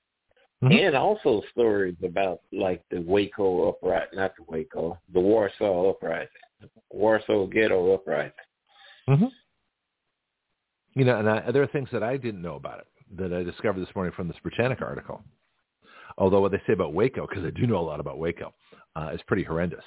But I think the parallels are exact. I think what the Nazis did in the Warsaw Ghetto, that ultimately end up killing the Jews there or sending them off to a death camp, is exactly the same as what Bill Clinton did and Janet Reno did on the FBI ATF. Those Nazis, and I'll say it, uh, did to the Branch Davidians. There was no due process. They didn't. They didn't back off and, and wait for them to come out and get ar- and get arrested. What was the rush? Why did they have to end it? April nineteenth, Patriots Day. I, you know, see the left is big on symbolism. I think that was the point. What's the difference between what the British did, attacking our colonies, where we had to defend ourselves April 19th, 1775, on the Lexington battle, and what Clinton did to the Indians, attacking them and killing all them on April 19th. April 19th is a very interesting day in history.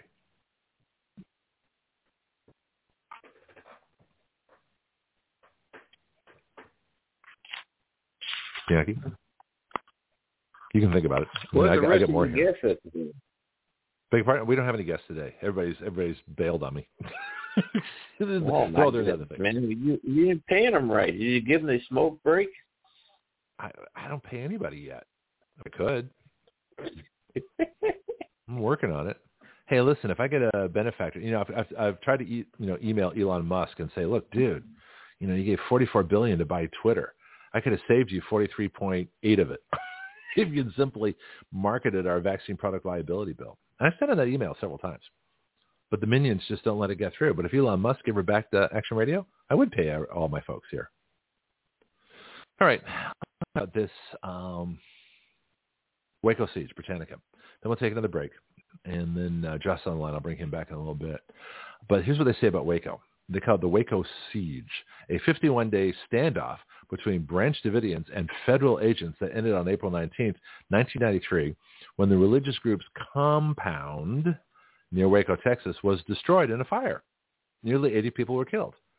The compound was destroyed in a fire. Why? Because the government started the fire. They sent in poison gas that was they opened the building up so the wind would go through, and they fired pyrotechnic devices, which uh, started the fire. But they don't say that in Britannica. So in other words, that what, what seemed a very reasonable article on the Warsaw Ghetto and what the Nazis did, who are not favored by the British, completely becomes a propaganda piece when it comes to the Branch Davidians, uh, where our federal government, you know, stormtroopers do seem to be favored by Britannica. I'm not sure why. Let me read the. If I break up, let me know. The Branch Davidians by Ben Roden in 1959 as an offshoot of the Davidian Seventh-day Adventist Church, like I said earlier, which had been established by Victor Houteff several decades earlier. Houteff, that's H-O-U-T-E-F-F, uh, his group eventually moved to a farm some 10 miles east of Waco, Texas, but by 1962, Roden and his followers had taken possession of the settlement, which was known as Mount Carmel. That's C-A-R-M-E-L. There, the Branch Davidians lived a life preparing for the imminent return of Jesus. America, no problem. However, in the mid-1980s, the group became embroiled in a power struggle, and by the end of the decade, Vernon Howell, later called David Koresh, had become head of the Mount Carmel community. At least they call it a community. He soon began taking spiritual wives, several of whom were reportedly as young as 11. Yeah, I don't know about that. Well, uh, that's I think that's one of those false accusations, but we'll see. Allegations of child abuse and Koresh's launch of a retail gun business got the attention of legal authorities. Well, in fact, the local authorities because they never did anything about him. Anyway, it says believing that the group was illegally stockpiling weapons, the U.S. Bureau of Alcohol, Tobacco, and Firearms, this is where Texas should have stepped in, right, uh, obtained both an arrest warrant for Koresh and a search warrant for the compound. On February 28, 1993, more than 70 ATF agents raided the complex. See, this is the problem. Why would you Why would you send it? Did they call in advance? Did they make an appointment? Did they say, David, we have a search warrant. We want to talk. Did they give them a chance to voluntarily comply? Did they do anything that they would do for almost anybody else? No. They sent in 70 ATF agents shooting. What would you do? Shoot back? Why not? If you think they're trying to kill you, what would you do? Especially if you've been tipped off the day ahead of time. It says gunfire erupted, uh, though it is uncertain who fired first. yeah, shot heard around the world. Uh, and during the two-hour battle, four federal agents were killed and more than a dozen injured. In addition, six civilians died. Yeah. Nearly 900 law enforcement officers subsequently descended on the compound, including FBI hostage negotiators. Some negotiations, right? During phone calls, Koresh engaged in Bible babble and threatened violence, and though he stated, okay, all right, I'm gonna I'm gonna get away from this because I don't believe any of what they're saying here. Let me see if I can get some more stats. At approximately 6 p.m. on April 9, 6 a.m. excuse me, 6 a.m. on April 19th, 1993, that's 30 years ago today, the FBI began spraying tear gas complex with CS gas, which is more than just. This. Then it says soon after the Branch Davidians began firing weapons. For more than five hours, armored vehicles, uh, some of which uh, punched holes in the walls, deposited 400 tear gas canisters inside the compound. Those those armed vehicle, vehicles were actually tanks. So this article is wrong. The Branch Davidians, okay, this says, some of which punched holes into the walls. Yes, they did. Deposited 400 tear gas canisters inside the compound. 400. Think about it. 400 tear gas canisters. All right, well, uh, that's an insane amount, especially a, a military-grade uh, gas like CS gas, which it was. Then it's, and then it says 1140 uh, and it's 11:40 a.m. The assault ended. Some 25 minutes later, the Branch Davidians set several fires. That's not true. And at 12:25, gunfire was heard inside the compound. Due to safety concerns, firefighters were not allowed into the area for another 15 minutes. In other words, the ATF FBI blocked the fire department from putting out the fire. Okay, that's what really happened. This is uh, due to safety concerns. This is a BS article. This is while nine people managed to escape, the rest died. Investigators ultimately found 75 bodies, 25 of which belonged to children. Was not special. A number of the deceased had been fatally shot, including Koresh, while some of the wounds appeared to be self-inflicted, others did not. Yeah, I don't believe that for a second.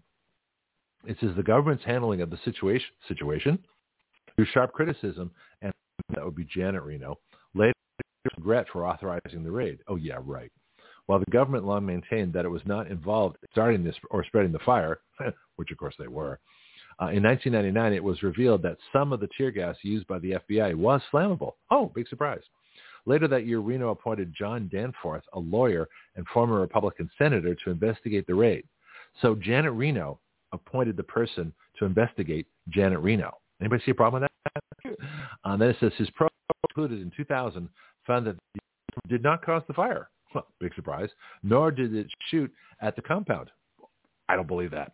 Regardless of such findings, some people viewed the Waco siege as governmental abuse of authority. No, I view it as mass murder.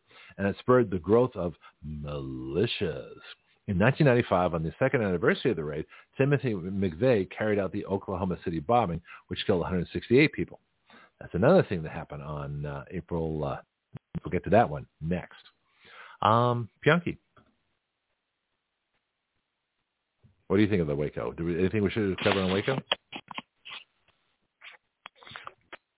Well, Dan uh, Ashcroft what? bring you some chills, chills to your body. Hmm. Governor Ashcroft. No, Ashcroft wasn't there. Governor uh, Attorney General Ashcroft was was was later. But he this is Danforth, Senator Danforth. Beg pardon? Ashcroft comes from Missouri. But I don't remember him being involved. Danford in, gave us. In Danford uh, tutored uh, Clarence Thomas. Danforth did. Well, that's interesting. Mm-hmm. Hmm. Josh, uh, any comments about Waco that we should uh, cover before I move on to Oklahoma City? Yeah. No, that was uh, clearly messed up, and uh, I See, don't know people... if you can sue somebody from beyond the grave, but uh, we should definitely hold people that are still alive today accountable because yeah, well, that would they're be, not that old. That would be Eric Holder and Merrick Garland, who were number three under Janet Reno during the massacre at Waco. That's so. Yes. Okay. I'm not going to say anything else. Yes. That.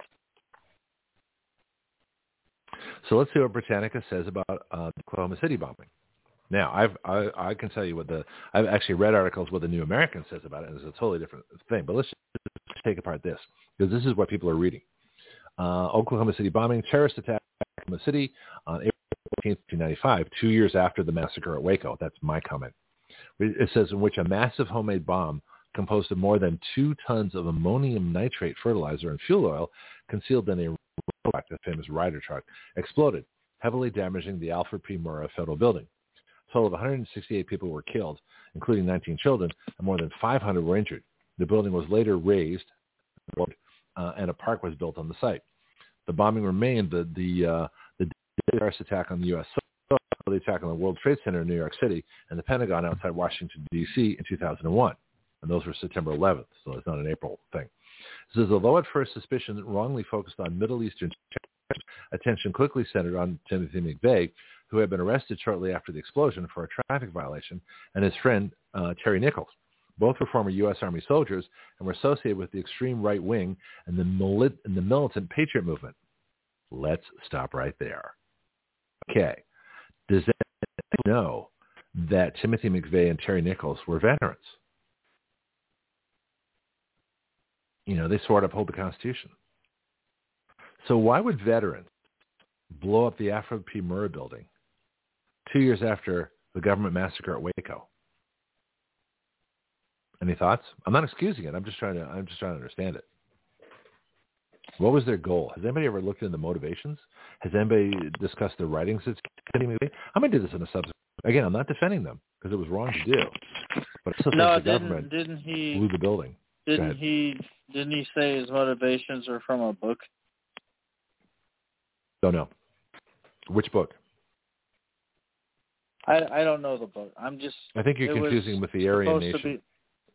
Be... The Aryan Nation books, uh, whatever that book is. Another one, the Turner Yeah, I know. Diaries. I don't know it either. Yeah, I don't know.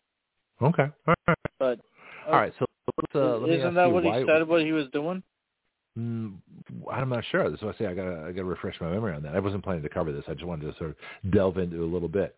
But why would why would Army? Here's a story too. I remember hearing a story about Timothy McVeigh. Apparently, he was a medic and he saved a ton of soldiers. I mean, he, well, not a ton, but he did some pretty heroic things in combat to save soldiers' lives. So when they talk about the right wing, the extreme right wing, of course, the extreme right wing is anarchy. The left wing is and then it talks about militant patriot movement. The patriot movement is is America first. Is the Constitution? Is our founding documents. So what they're really so I mean obviously it was the wrong thing to to uh, you know explode an ammonium nitrate bomb you know in the Alfred P. Murrah building. But what they were protesting was the fact that the government massacred people two years earlier, and that's not talked about. They're just talked about as terrorists and trying to demonize the patriot movement. Well, what's wrong with the patriot movement? Being patriots who want the government in compliance with the Constitution. So the real terrorists are actually the ones in government. You know, the, ter- the, the, the folks in the army, you talk to anybody who's a veteran, and the first thing they will tell you is, I took an oath to support and defend the Constitution for the rest of my life. It's not a one-time oath. They don't suddenly abandon their oath when they leave uh, the armed forces. I talked to a lot of veterans. In this area in Florida, we have tons of veterans. So it would make that these two would want to protest what happened in Waco. But what they did was horrible. They did it completely the wrong way.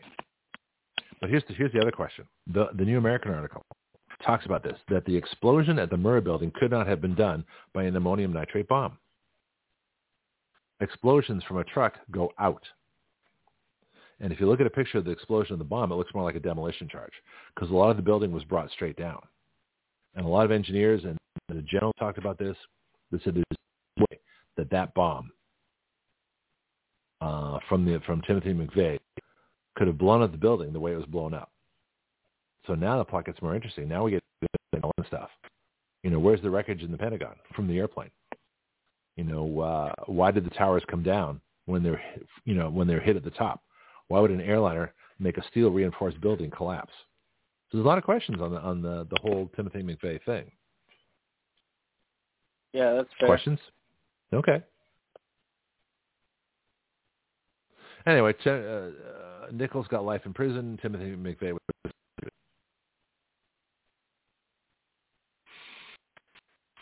Hmm. But what was really interesting is that they, uh, let me see what, uh, this is the part that, uh, this is the scariest part of this article. It says, although McVeigh and Nichols were not directly connected with any major political group, the, what? what? You just said they were right-wing militia. This is right here. Although McVeigh and Nichols were not directly connected with any major political group, they held views characteristic of the broad patriot movement, which feared plots by the U.S. federal government and corporate elites well, I think uh, COVID kind of proved us right, didn't it? you know, yeah, COVID killed the government killed a million people. COVID killed about six thousand. Fascinating. But what is this broad patriot? And what? Why in what this, why city? What? What? New York. New, New York killed like eight, like eighteen thousand. Uh, Detroit killed like six thousand. Chicago well, killed who knows.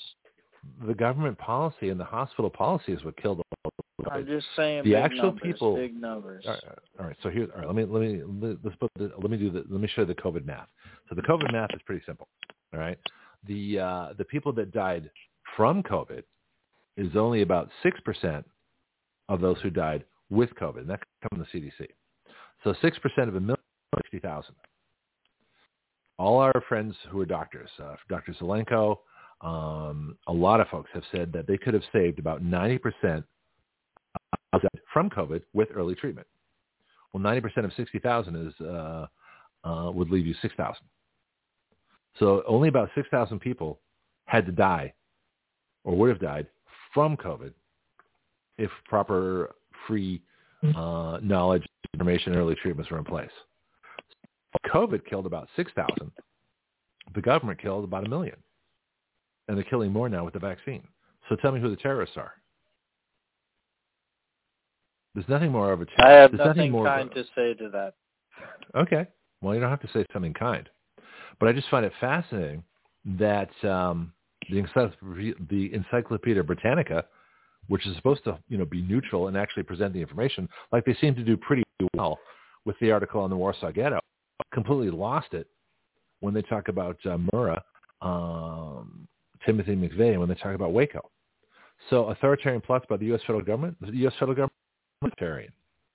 I think we proved that with what they're, they proved that with their actions.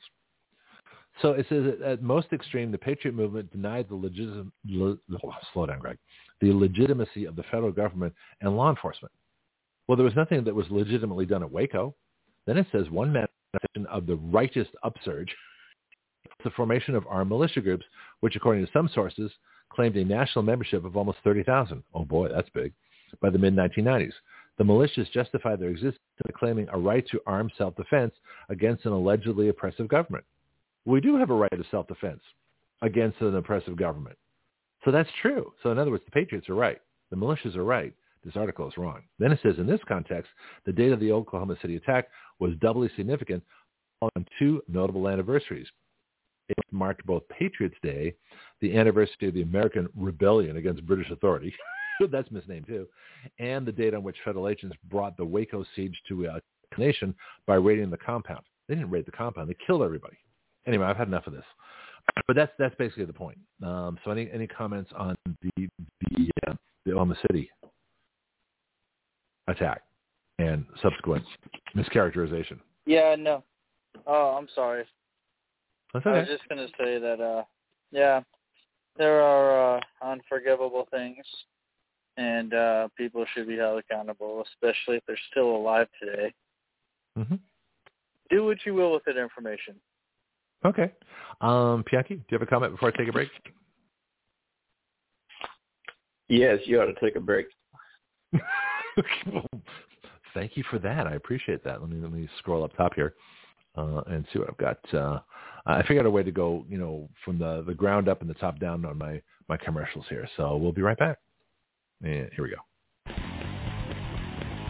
This is Greg Penglis for Strike Force, your source for pure energy.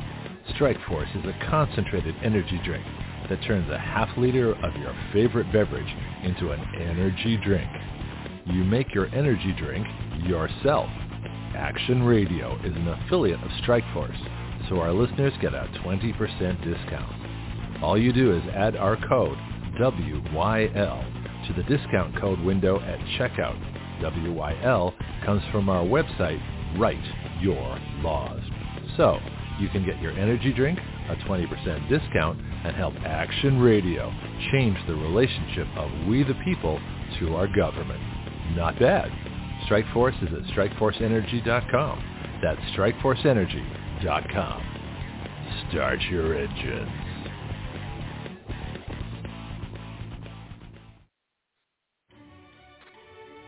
Hello, this is Greg Penglis for our newest shooting range here in Milton, Florida. Stand your ground. My friend Jason Myers and crew are creating an incredible facility for our city. Stand Your Ground is located at 6632 Elva Street. The phone number is 850-789-1776. Their email is standyourground1776 at gmail.com.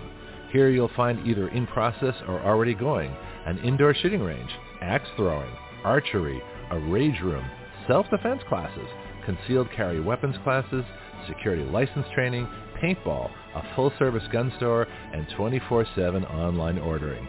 So come on down or contact them by phone, email, or website and learn how you can best stand your ground. You know, folks are always asking, you know, how can I help Action Radio? How can I support you? This is one way. Here at Action Radio, we are looking for sponsors. We have 30 and 60 second spots available for your announcements. And we have three minute live call-ins to talk about your products and services available. Action Radio is the next evolution beyond talk radio. Join us and let us help your business evolve. Think about being a sponsor of the future and not just a listener, and help us help your business grow as you help us plunge headlong into breaking new ground here on Action Radio every day. Joe Biden's dark winter. No freedom, no liberty, no guns, no representation, no oil, no coal, no nuclear power, no space force, no constitution, no family gatherings, no vacations, just taxes, work, misery, masks, lockdowns, and ever more government. This is what will happen if you let Marxists steal the election. This has been a public service announcement of Action Radio, reminding you it's time to get off your butt and save your country.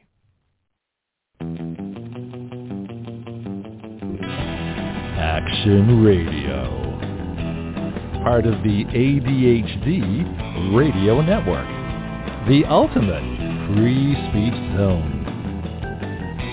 We the people give our consent to be governed through writing the laws by which we are governed and have the power through juries to nullify the laws by which we do not consent to be governed. At Action Radio, we don't report the news.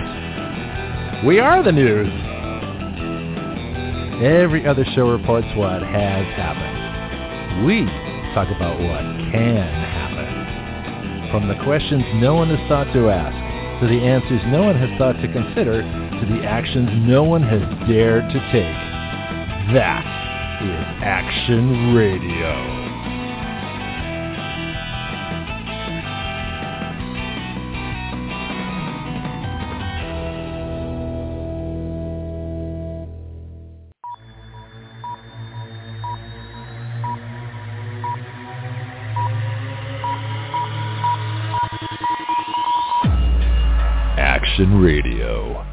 Dedicated to fixing everything. Okay, we're back. I've got uh, Pianki and I've got uh, Josh on the line. Uh, thank you, gentlemen. I appreciate it because otherwise I would have had to talk for three hours by myself, something I was really not looking forward to. I'm surprised we haven't heard from Marco. Marco's in the Netherlands. He's uh, online unless he got busy with a, a meeting or something like that. So he listens to us, you know, in the afternoons uh, somewhere in the Netherlands. We'll have to find out where exactly. But uh, we're international. And so uh, we have a lot of listeners in different countries. And I'm, I'm curious. Uh, in fact, I looked up an article on Vietnam today because Vietnam's been listening to us. Uh, Marcus says I'm here. That's funny. Um, Mark, if you have any views on any that we're, anything we're talking about for April 19th, please feel free. Um, be curious to to get the, the European perspective. Um, but um, I forgot where I was going with this. Anyway, but it's just it's a it's an interesting um, day here uh, this April 19th. And uh, for me personally, it's, it's uh, April and October are the months when things happen.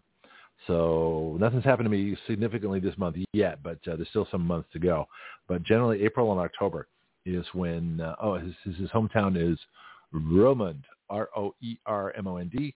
Uh, he works in Weert, W-E-E-R-T. I probably mispronounced those. Roermond is a town with a rich history.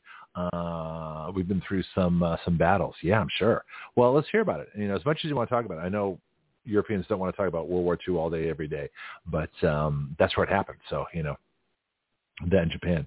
So we need to, we need a Japanese correspondent uh, as well on the show.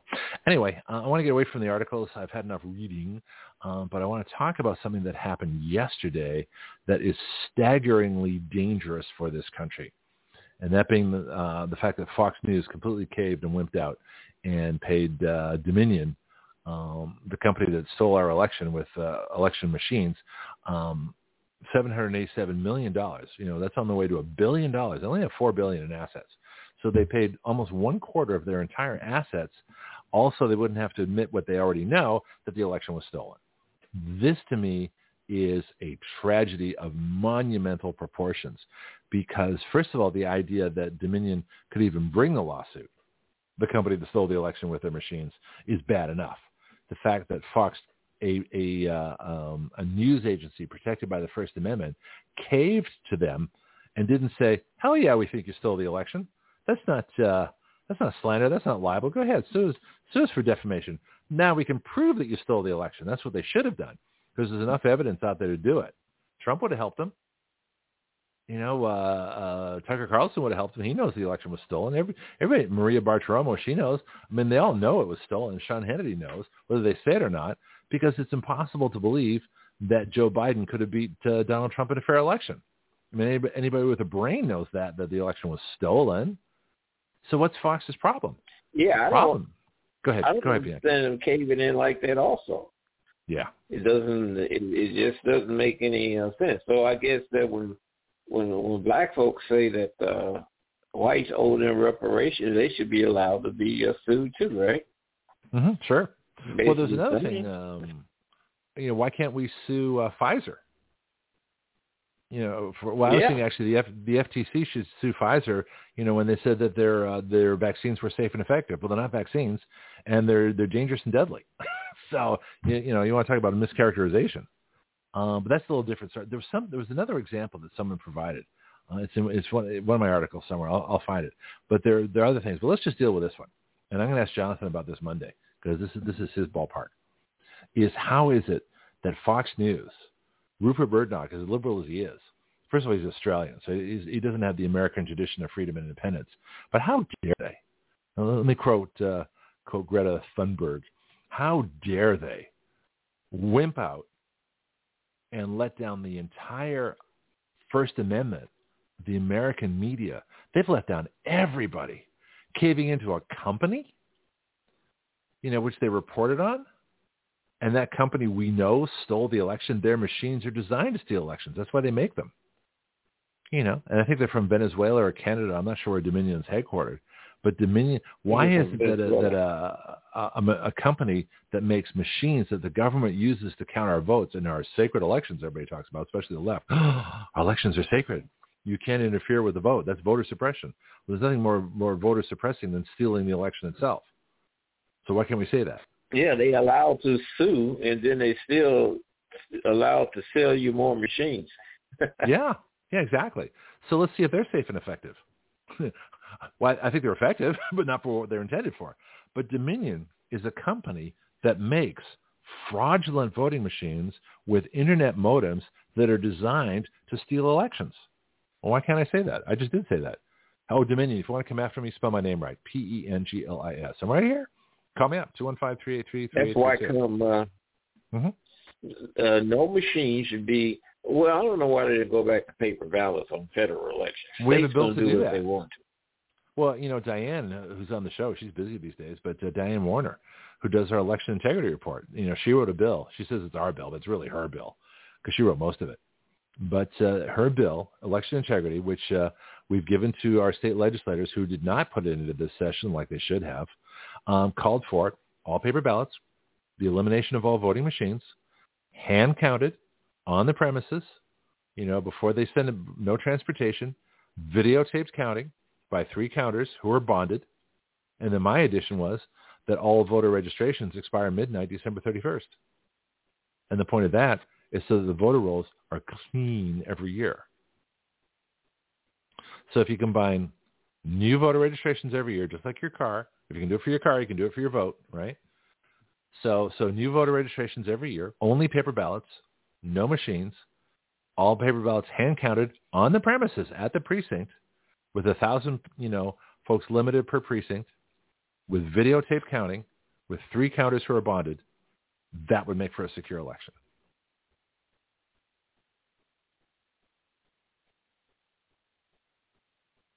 Josh, your line is live too. Feel free. Anyway, that's what I'm talking about.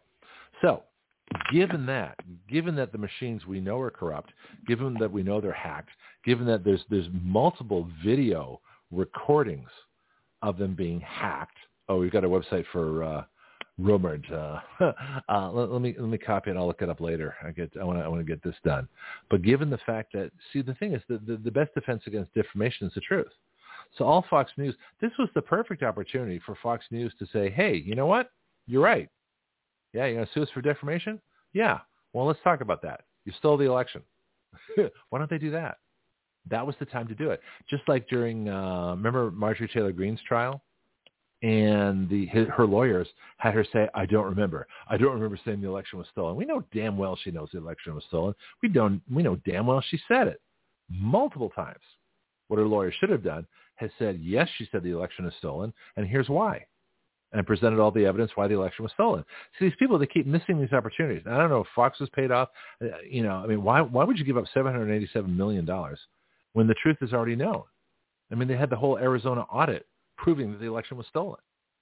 There are multiple hearings around the country with that Jenna Ellis and Rudy Giuliani did, proving that the election was stolen.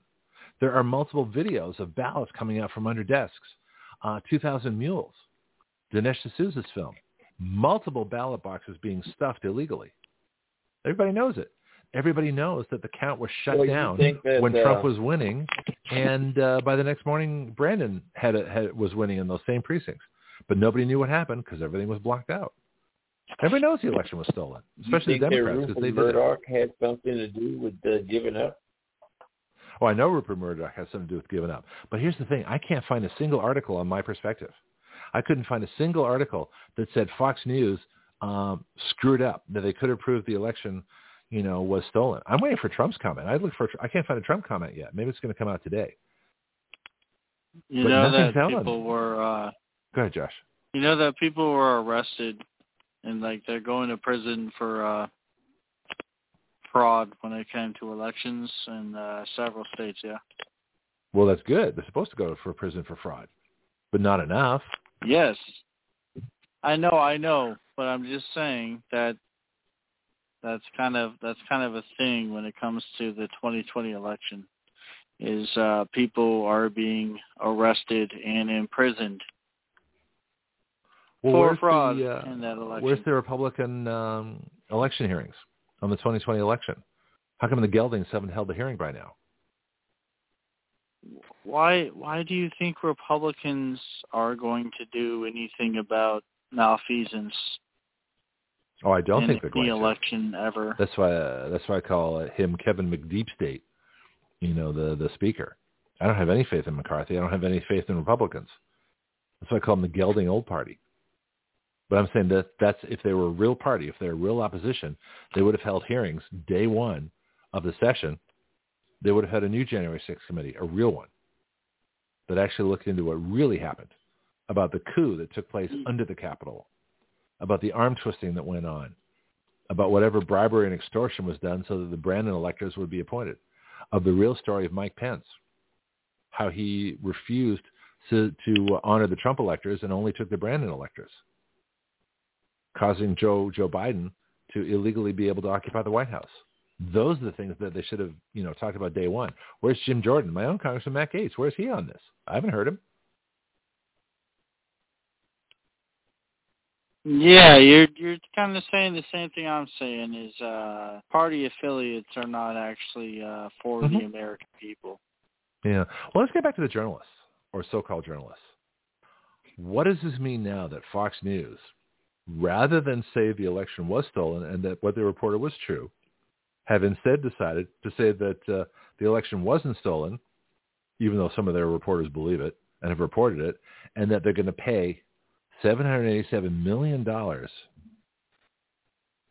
you know, on a defamation suit for something that they were right in all along. I don't understand that. So no, why would anybody be a journalist?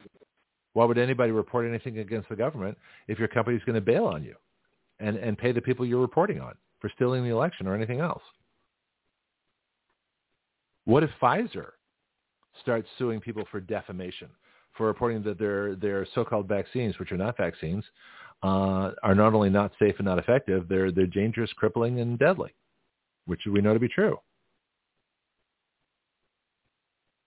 Is Pfizer going to start suing people now for what they reported?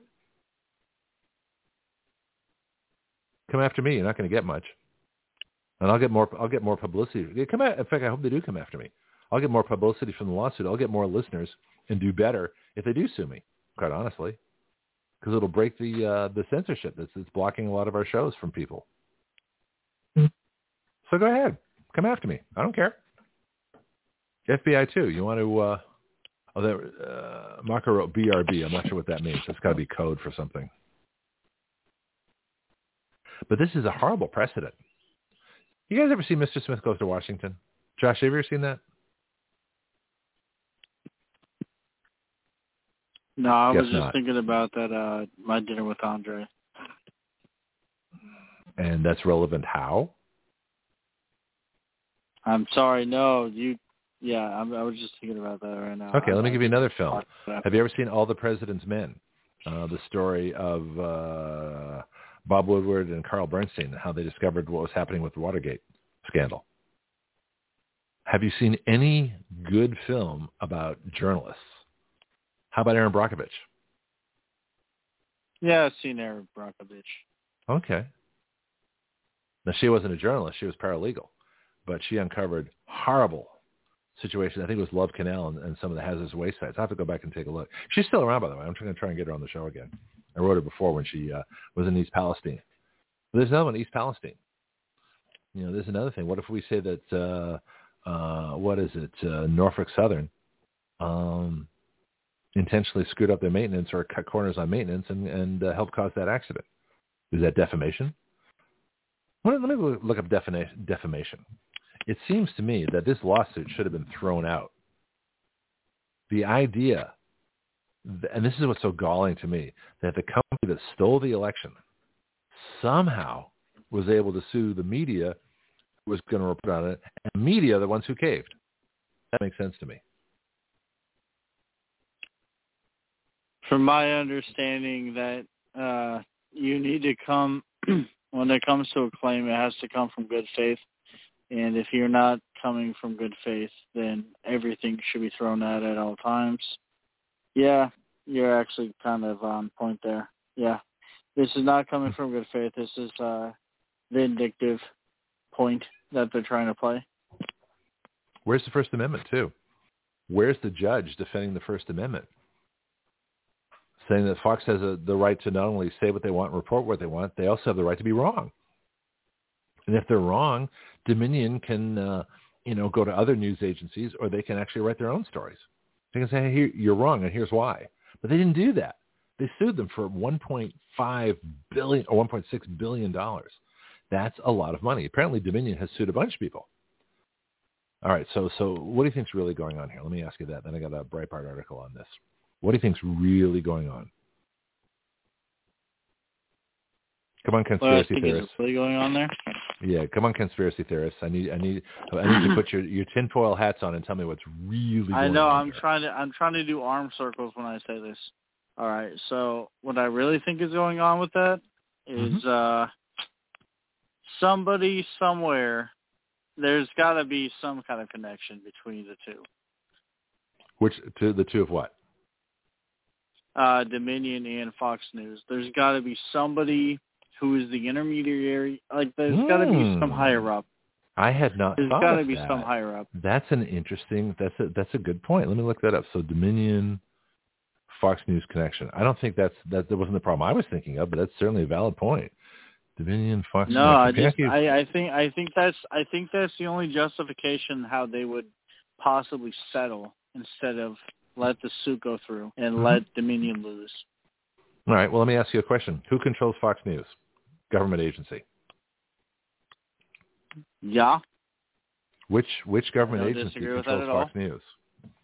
What's that? Uh, CIA, FBI. I don't, know. No, I don't know the FCC. No, no, the Federal Communications Commission. Oh.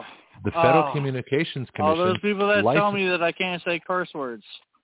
Well, okay. Well, the Federal Communications Commission. Yeah, exactly. So don't swear. Well, actually, we're not regulated by the FCC. This show is not licensed by the FCC because we're online. We're You're internet. telling we're, me I can say all the bad words I want? No, because I'll just hang up on you and not take your call again. So no, you can't. Oh, That's my Ow. rule. All my feelings. well, I don't care. this is the last. That's the least of my concern. Um, but the point is that the FCC is controlled by the coup. right?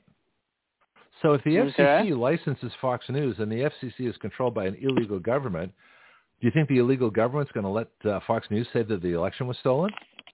Greg, no. you're starting to ask a lot of questions. You're starting to ask a lot of questions right now. Well, that's what no, I do. No, that's a that's actually a fair assessment. No, that's a fair question. Okay, so you want to, you want to? I can mute you for a bit. You can think about it. You want to no, think about it for a minute? I, that's what you're about to. Yeah, sure. Yeah, let me let me let me just hold you up for a bit. Give you a chance to, to ponder that. I want to get to Pianki. Pianki, the FCC is controlled by the Brandon insurrection. The Brandon insurrection stole the 2020 election. The 2020 election was stolen with Dominion voting machines. Dominion sells their voting machines to the government that stole the election. Yeah, like a vicious circle sound like. How about that?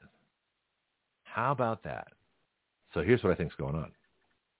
I think Dominion, because they sell fraudulent voting machines that allow elections to be stolen, they're being protected by the government. That's how they can bring these suits. I think the judges are somehow being either influenced or chosen or co-opted or threatened that they better make sure that uh, that Dominion wins the lawsuits, so that the illegal government of the Brandon insurrection, the Obama, Hillary Clinton, you know, whoever else is involved, um, plus the Republicans. So you got the the deep state. So the deep state is protecting Dominion machines, so they have access to Dominion machines to steal more elections. If it becomes known that the election was stolen, which of course it was, if it becomes widely known in this lawsuit, see what they cannot afford is to have Fox News prove that the election was stolen. But that's the only defense against a defamation suit. The truth is your defense. So the defense against the defamation by Dominion, who brought this lawsuit, is to say, yes, we were right. The election was stolen and we can prove it. And that way Fox News should get the $1.6 billion in a countersuit. That's the defense. But they didn't use the defense. Instead, they said, oh, yeah, you're right. Yeah, the election wasn't stolen. Oh, I'm sorry for what our reporters said. They actually speculated, you know, that maybe that was the case. We'll pay you. Yeah, you're right. Why would Fox News do that if they weren't under, under the control of the same government that is regulating Fox News and protecting Dominion machines so they can continue to steal elections? That's what's going on. Pianki? Well, it seemed like you put the pieces together. yeah, I know. Isn't it fun? I love when I when I do that. Let me uh, bring uh, Josh back for a second. See if he's had a chance to think about that. Josh, does, does my scenario make sense? Yeah. No. No. That that's a that's a fair assessment. Okay. Let me get you this article. That actually makes a lot of sense. Mm-hmm. But look how dangerous that is. Now, who else is talking about that on the news? Nobody. Only here at Action Radio is that scenario being put forward. Let me see, let me see what Breitbart, which is a conservative, patriotic news source, modeled on Andrew Breitbart, who I believe was killed by the government. They say Fox News Dominion reached $787 million settlement in defamation lawsuit. Here's what I don't understand. That are, I'm going to talk to Jonathan about this Monday, give him a chance to think about it. They picked the jury. They were all set for opening arguments. Then all of a sudden, they delayed the trial for two and a half hours, negotiating. My question is, why?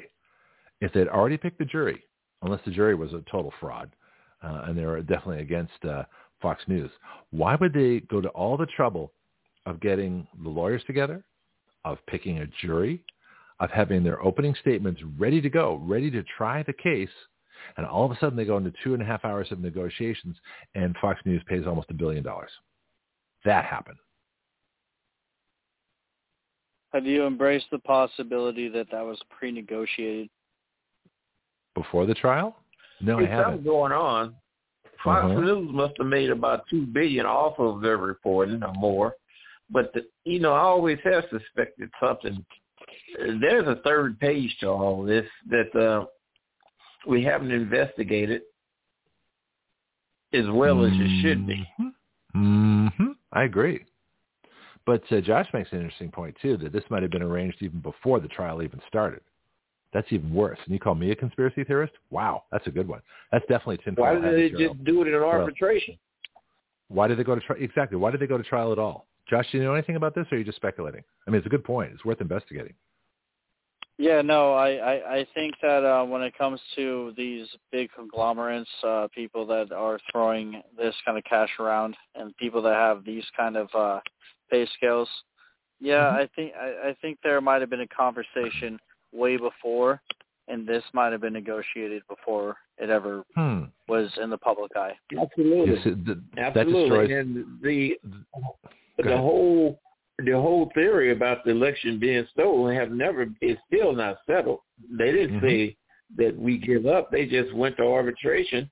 Well, they just mm-hmm. went to a settlement. They said, well, we want the, if you all prepared for opening arguments, you are prepared and have chosen a jury, well, why come the trial didn't go on? That's what so I want something know. else is going on. Exactly. This is going to take some serious investigation. Well, so let's see. Let's see if the, the, the so-called journalists in in, in uh, D.C. can come up with something. But how did Dominion have enough money to bring a, a suit against Fox News? How much money do they have to uh, to go after these? You know, they got seven hundred eighty-seven million dollars more now. But how much money does Dominion have to bring these lawsuits? And where do they get their money? I'd like to. Well, yeah. Yeah. I like to repeat myself because the sound of my own voice is so interesting to me. No, I'm. These are these are these are people that are billion dollar people. Like they mm-hmm. they mess with this money all the time. This is not news. But where do they get the their people money? That own Dominion, is it all the government contracts to Dominion? They have that much money, or are they being protected by You're government, t- which is my suspicion? How much money was Jeffrey Epstein worth? Okay, different issue. I'm just saying that's important to understand that there are people that you have no idea how much money they're worth. You don't know how they got their money. You don't know where they threw their money. Yeah, so I, I acknowledge the possibility that are that there are a bunch of people throwing money into nonsense. And yeah, I got I got to investigate Dominion stuff. more. I want to find out where they get their money. All right, so let me hold both of you up just for a bit here. Let me get this article by Breitbart. Fox News Dominion reached 787 million. All right, I got some background. Let me just mute a little bit here just so I can get through the background noise. Um, let's see what we got here now. Dominion, Fox News Dominion reached $787 million settlement in defamation lawsuit. This was written yesterday. Jordan Dixon Hamilton, no idea who that is. Fox News has agreed to pay Dominion Voting Systems a $787 million settlement, avoiding a trial in the 1.6 billion defamation case. I guess the 787 million is like about half or a little over half who knows math. Anyway, defamation case, the electronic voting company bought, brought against the cable news company. I'm getting background noise on Pianki's line too. Let me uh, just mute you both while I, until I get through this. Dominion brought a $1.6 billion lawsuit against Fox News and parent company Fox Corporation in March 2021. So they did this two years ago. That's interesting. For defamation, accusing the news outlet of harming its reputation by airing former President or I would say current president, Donald Trump and his attorneys' claims that Dominion voting machines were used to rig the 2020 election. Let me say for the record. Dominion's voting machines were used to rig the 2020 election. Back to the article. Fox News has argued that Trump and his attorneys' claims were newsworthy and protected by the First Amendment's right of freedom of the press. Actually, they were. Fox News can report that Trump said the election was stolen. You can't sue them for that. That's freedom of the press. However, it says Dominion accused Fox News and its executives of airing such claims to save their falling ratings after the 2020 election. That's okay too. They can do that. You know, if we question the motivations of, of why CNN, you know, carried the, the Russia story for two years, that'd be interesting. I mean, I guess Trump could sue them for defamation too. Then it says the parties settled on the first day of the trial, which was scheduled to start Tuesday after a 24-hour delay after Delaware, oh, of course, Delaware, you know, Biden's state, Delaware Superior Court Judge Eric Davis swore in the 12 jurors and alternates on Tuesday morning. Court proceedings were delayed for nearly two and a half hours as attorneys for both sides engaged in last-minute negotiations. Why would you? You're supposed to negotiate before the trial. You're supposed to negotiate right as the trial is about to begin after you pick the jury, unless the jury was was a total fraud, which is, might be the case in Delaware. It'd be like trying to get a jury for Trump in Manhattan. Article says the trial was set to start at 1.30 p.m., but Davis took the bench shortly before 4 p.m. and announced the parties had settled. Oh, in two and a half hours? That's pretty quick. that in itself deserves investigation. Then it says the case has been resolved, and it's been resolved because of you, Davis told the jurors. Wait a minute, how did the jurors resolve this? Then it says the judge said, your presence here was extremely important, and without you, the parties would not have been able to resolve their situation. Okay, we need profiles on the jurors. I'll tell you right now, we need profiles on the jurors. How is it that the judge said that the jury resolved this case? Unless the jurors were eh, like Dominion jurors, hired or, or paid for or paid off to already have a predetermined verdict. Maybe Fox knew it was the verdict was already predetermined, and they rather pay 787 million rather than 1.6 billion. Says Tuesday settlement avoids what was expected to be a six-week trial. Ah, too bad. Which means Fox News executives and hosts like Rupert Murdoch, Sean Hannity, Tucker Carlson, and other potential witnesses will not have to testify before a jury about the network's coverage of the 2020 election. More is the pity. I would love to see Tucker on the stand. He'd probably say, yeah, the election was stolen. What are you going to do about it? it says the trial would have featured more than 12,000 exhibits, uh, as Dominion's and Fox's attorneys reportedly indicated there would be more than 7,000 and over 5,000 exhibits, respectively. Last week, David, Davis sanctioned Fox News. That's the judge. Sanctioned Fox News, said the outlet had a credibility problem and criticized its attorneys for not being, quote, straightforward with the court uh, after it was revealed that Fox News withheld evidence from Dominion and may have made misrepresentations to the court about Murdoch's role at Fox News. I'm going to open up the lines again here. This is too good to miss. And talk about this as we go. So the judge. I hear the, the juror was, I, I think nine out of the 12 jurors was black. well, that's interesting. In Delaware? Is Delaware a predominantly black state? Like South Carolina? I, I heard something so. like that. I'm not sure, but uh, so it would require further investigation. Can we assume these are black Democrats? Was that investigated?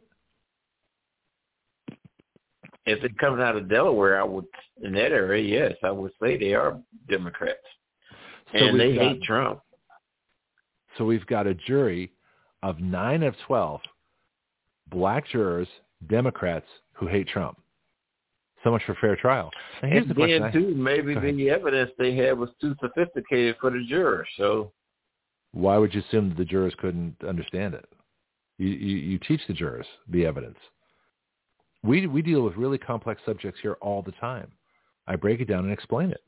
Nothing's that hard to explain, really. It'd be like trying, it would be like trying to teach the jurors evidence in the George Floyd trial.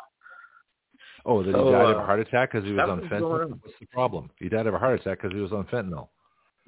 That's don't, easy. yeah, don't ingest yeah, don't ingest large amounts of drugs.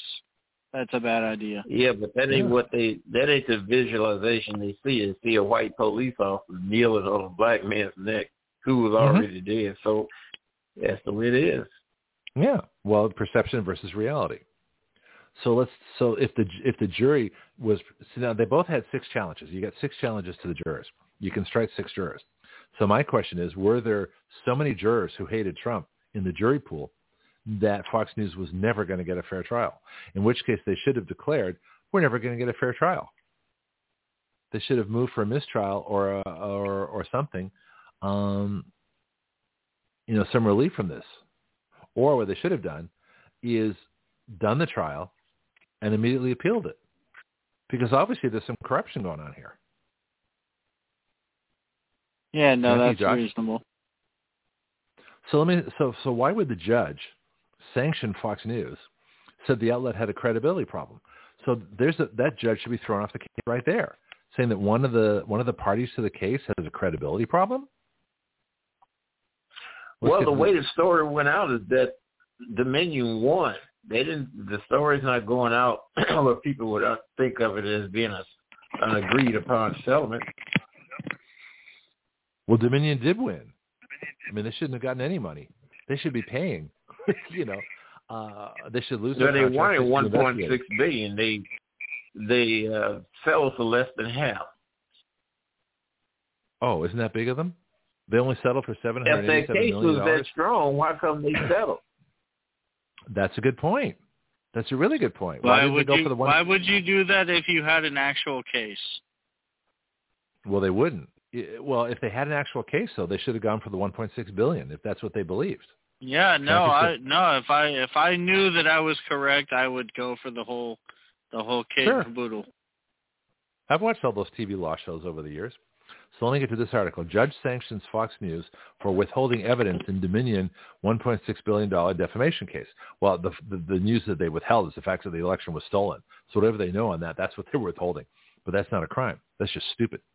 Then it says Delaware Superior Court Judge Eric Davis sanctioned Fox News on Wednesday for withholding evidence in Dominion's $1.6 billion defamation lawsuit against the news outlet. This is dated the 13th of April, so this was, today's the 19th, so this is six days ago. This is Judge Davis. Try to keep the background noise to a minimum, guys, if you can. I don't want to try. I don't have to mute you every time. All right, who's making the noise? All right, let me just. All right, we're good now. Uh, it says Judge Davis' sanction came after lawyers for Dominion highlighted numerous instances of Fox News attorneys' failure to turn over evidence promptly, according to a person present in the courtroom. What evidence? They're the journalists. They can actually withhold sources legally under the First Amendment. You know, judge says you have to tell us your sources. We're like, no, it's a secret source. We're not going to tell you. That's their right. Huh.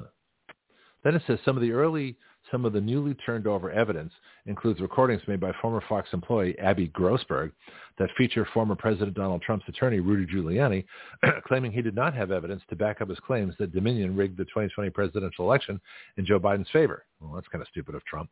These recordings were done before pre-typed Fox uh, appearances and were circulated and discussed within Fox, according to Grossberg. They don't have to do that.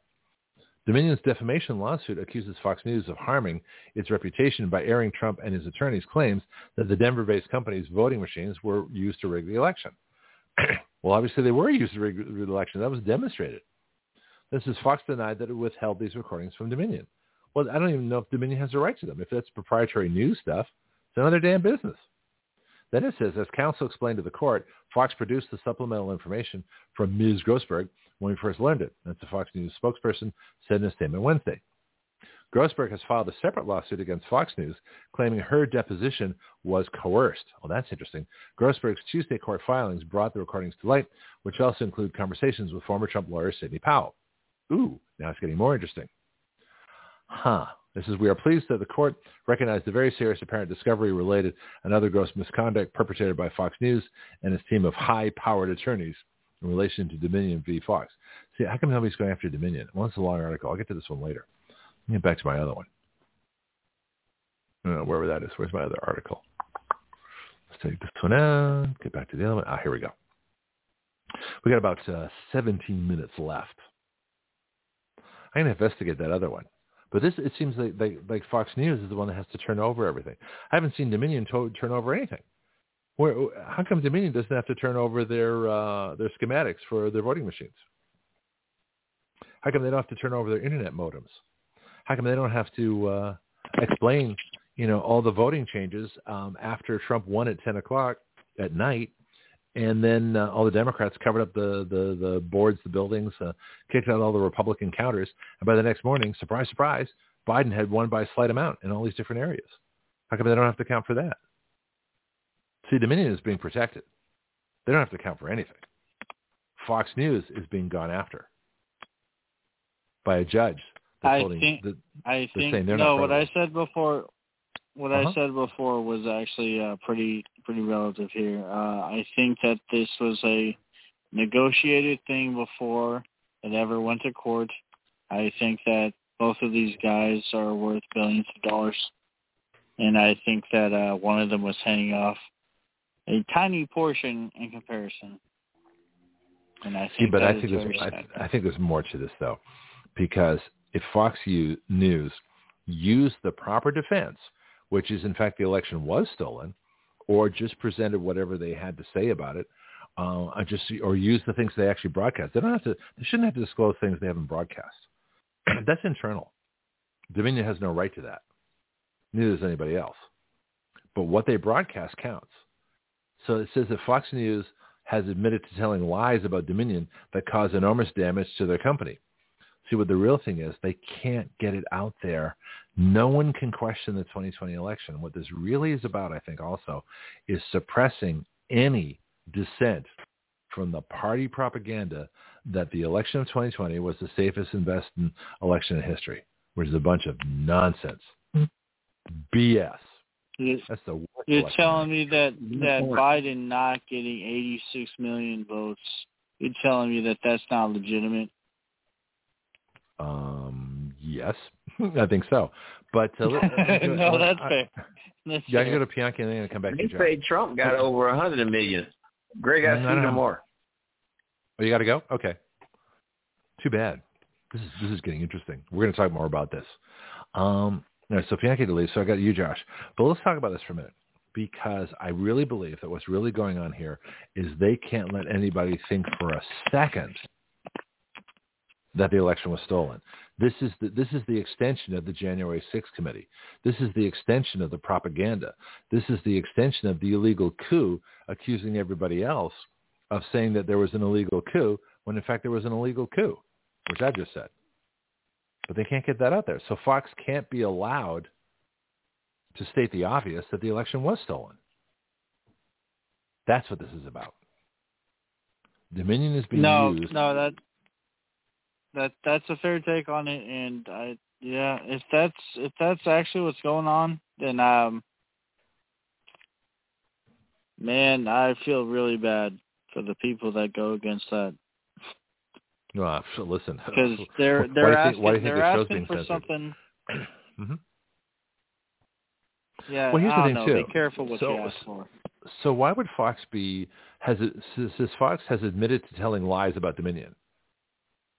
Well, I mean, news media lies all the time. CNN, MSNBC have lied about Trump since Trump declared he was running for president. Why aren't they being sued for defamation? because they represent the government. That's why, you know. Um, but think about it. If it's if it's a lie to report that the election might have been stolen, you're in other words, you're saying that media has to go through a government censor to prove what they're saying is true before they report it. Otherwise, they might be sued. Media media's not going to report anything. This is as anti-First Amendment as it gets. You can't say that Fox News is lying of course, the defense would be to prove that they're lying. How do you prove they're lying? Well, you'd have to prove that the election wasn't stolen. Well, how do you do that? Well, let's take a look at the voting machines. We'll find that the election was stolen. So again, they can't have, they can't risk that either. I think that uh, the consequences of I think the consequences are going to far outweigh the nonsensical payout. Like this is not going to be. There's nothing sweet about what Dominion just did. Can Here's I say that? too. Yeah. Oh yeah, that's fine. Here's another thing too. What happens to Dominion's contracts if Fox wins the lawsuit? Do you think they're ever going to be able to sell or repair or maintain uh, or keep in, in anywhere a Dominion voting machine? If they lose this lawsuit, they're out of business. Because no one's going to buy the machine. I think that's why they did it. But they didn't have to do it. The po- nobody po- nobody was dumping, point- but nobody was dumping their machines. No government agents. Well, some were, but not enough. Most most of the election, county, city, state election folks were keeping Dominion machines. Do you see a mass dumping of Dominion machines? I don't. I think the point of the suit was to make people uncomfortable doing what Fox did. And either way, it's it's all gonna go to hell. You know what? You already know where we're already going down, bud. Where Chicago is gonna go the way of Detroit, LA is gonna go the way of New York. You know, this this is uh yeah, we're we're watching uh we're watching a slow roll, a slow burn. Mm-hmm. And man, Why do you think I created Action Radio? Listen, let me let me let you go for the day. I got about ten minutes left. I want to finish the article. Thank you for participating today. Uh, let me just get uh, through this last little bit. I'll, I'll I want to comment on some of these things myself here, and then we'll be done for the day. So another three hours by myself. Oh boy. Well, not by myself. I had my uh, my friends uh, Pianki and Josh on the line, but uh, where are my reporters? Gotta get you folks back on. All right. So then it says the last minute settlement. I've read this before. Uh, includes a 787.5 million. How did we arrived at that figure? Million payment from Fox. Dominion attorney Justin Nelson announced. Then he says Fox has admitted to telling lies about Dominion that caused enormous damage to my company, our employees, and the customers that we serve. Well, who are the customers? Well, people that, that uh, need vote count, votes counted. So that would be cities, counties, uh, and and states where or in unincorporated areas wherever they have voting machines. So those are, that's who they serve. So the customer should be us because ultimately we're the taxpayers. We're the ones who should be, uh, you know, paying for an honest election. But I don't think we're getting one. I think know we're not. Then it says Dominion CEO John Poulos, P-O-U-L-O-U-S, L-O-S, excuse me, P-O-U-L-O-S, said at a press conference Tuesday afternoon, nothing can ever make up for that. Well, they're so worried about their reputation. Well, why are they worried about their reputation? Because they want to sell voting machines. Why do they want to sell voting machines? So the elections can be stolen. It's a vicious cycle that just keeps continuing. Well, why? Who wants elections stolen? Well, the coup, the coup that stole the election that's in power now. So the coup has to protect Dominion. I don't know how they do it. Probably they picked uh, the right judge and the right jury. Uh, and the FCC goes after Fox. Now, the FCC hasn't charged Fox with anything. They can't charge Fox with lying because that's not what you do to journalists. Yeah, you can force them to make a correction. But who's to say it was a lie? They could have just got the story wrong. That's usually what's said about these kind of things. Unless you knew they were lying. But even if you do, lying is not a crime. In that case, you sue them for defamation. but the thing is, I would sue uh, in that way. Why can't we sue Dominion for defamation? You know, they, they've done irreparable harm to our elections by saying that they're uh, safe and effective. I'm sorry, that's COVID. Dominion saying that the elections are are fair and, and, and safe and honest, that's done dam- that's done irreparable harm to our elections because we know they're not. I've got infinite uh, experts I could bring forward to prove that these elections are not. So so Dominion is actually defaming our whole election process.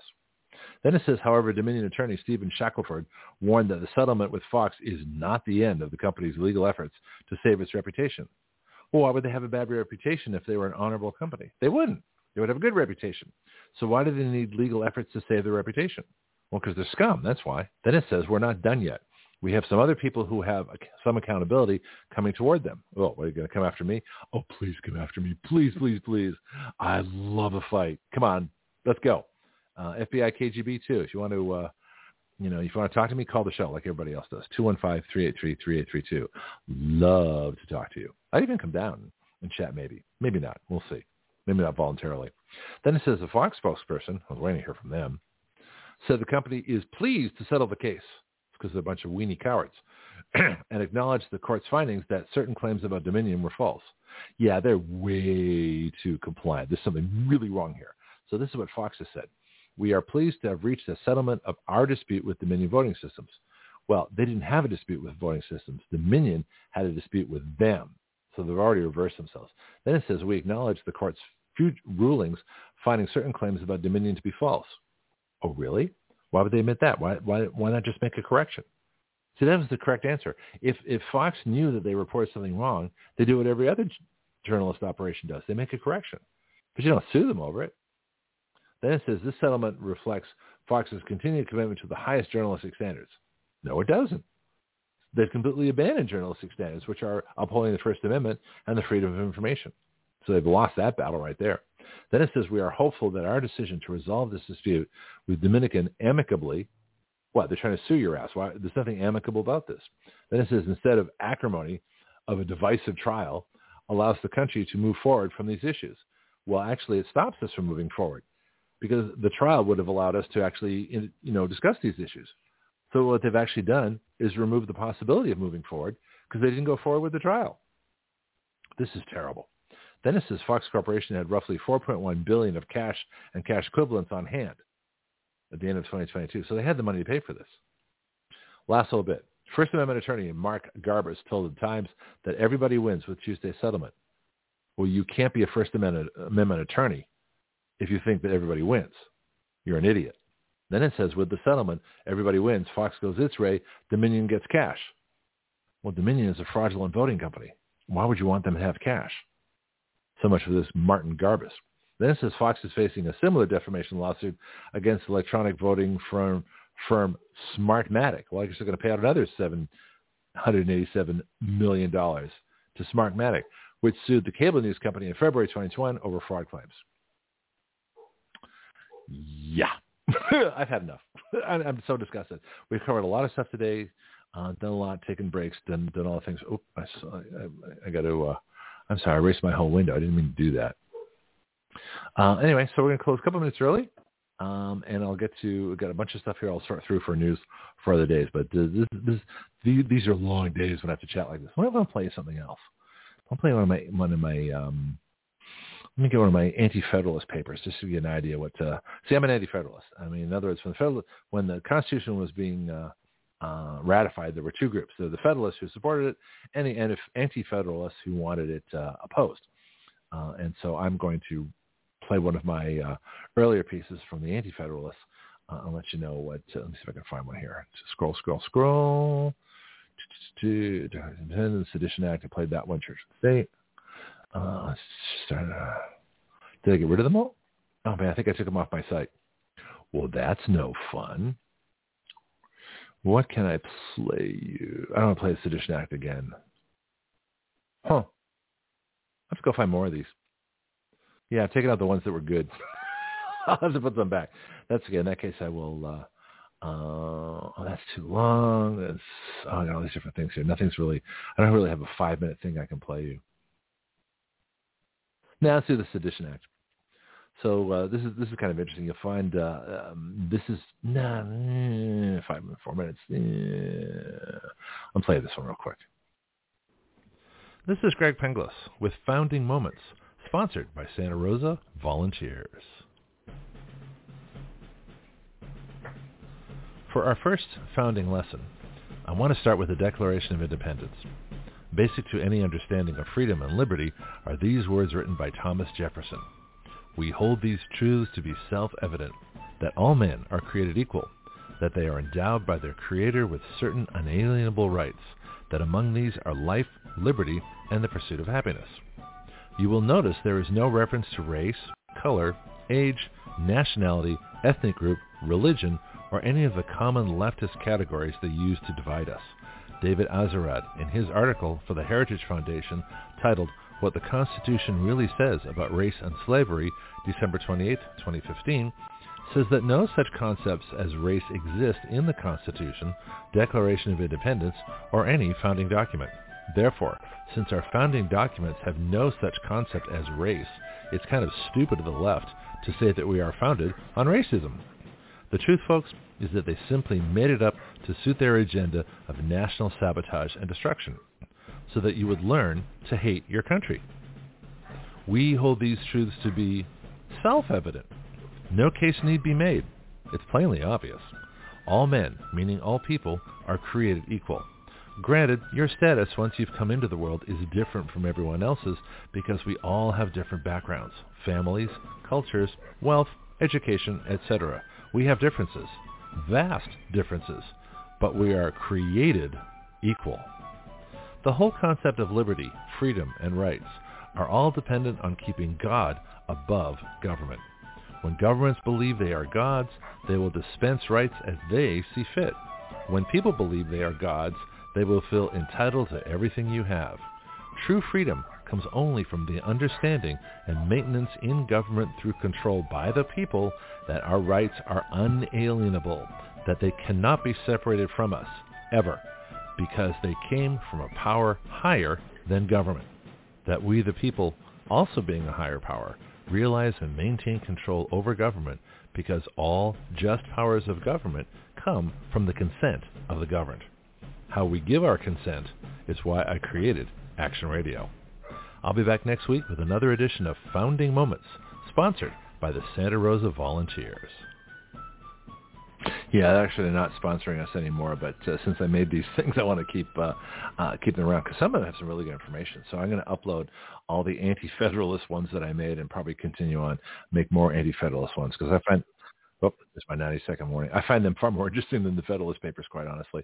Federalist Papers are like a propaganda piece that could have come out of any, uh, you know, government that wants control over everything. All right, so so this is where we stand. So it's April 19th. This is our Patriots Day. A lot of things happen on this day. Very controversial day, um, and so take a look at it in history. But the, the most important thing to notice is what's not being covered today. All the things we cover on the show are not being covered today. Uh, in fact, there's not a single story we did, including Fox News, that is being covered the way we're doing it. And so that's the whole point of Action Radio. Uh, as for legislation, uh, the, the, big ones, of course, are, are, the usual ones, vaccine product liability, uh, ending big tech censorship. Uh, we have a new uh, bill that uh, would prohibit drug advertising of prescription drugs. We have a constitutional amendment that would take away the power of Congress to borrow money. We have a, an, we have a, a bill that would disarm all the illegally armed federal agencies, which is all of them. you know, the only thing that can be armed in the federal government is the military. Uh, and we have various other bills at writeyourlaws.com. So go to writeyourlaws.com, W-R-I-T-E-Y-O-U-R-L-A-W-S. Um, go click on, uh, there we go, Marcos got to leave. So yeah, you take care too. Uh, oh, there we go. Um, anyway, so take a look. So, so go to writeyourlaws.com, click on legislation, and then click all proposed laws. And once you click all proposed laws, you get the ones that we are uh, doing uh, the ones that we're sending out. But the rest of the time, just start at the homepage and work your way through. It'll make infinite sense to you. Show site, blogtalkradio.com slash citizen action. Uh, my Substack, gregpenglis.substack.com. And our contributions, givesendgo.com slash action radio. And I'll be back tomorrow, 7 a.m. Central Time, with a whole other show. And we'll talk to you then.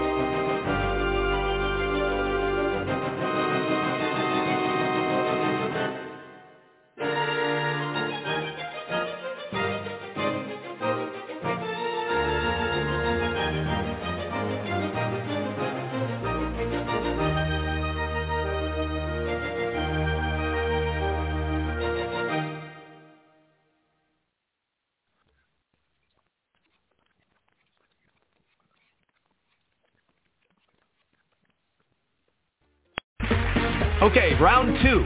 Name something that's not boring. A laundry? Ooh, a book club. Computer solitaire, huh? Ah, oh, sorry, we were looking for Chumba Casino. That's right. ChumbaCasino.com has over 100 casino-style games. Join today and play for free for your chance to redeem some serious prizes. ChumbaCasino.com. No purchase necessary. Full prohibited by law. 18 plus. Terms and conditions apply. See website for details. If you only have a 401k, you're not getting the most for retirement. Wait, what? Add a Robinhood IRA on top, then they'll boost it by 3%. You can do that? And if you transfer in any retirement account, you get 3% on top of that. Is there a limit to the match? No limit. Robinhood Gold gets you the biggest contribution match of any IRA on the market. Sign up for Robinhood Gold at Robinhood.com slash boost by April 30th. Subscription fees apply. Investing involves risk. 3% match requires gold for one year from first match. Must keep IRA for five years. Match on transfers subject to additional terms and conditions. Robinhood Financial LLC member SIPC.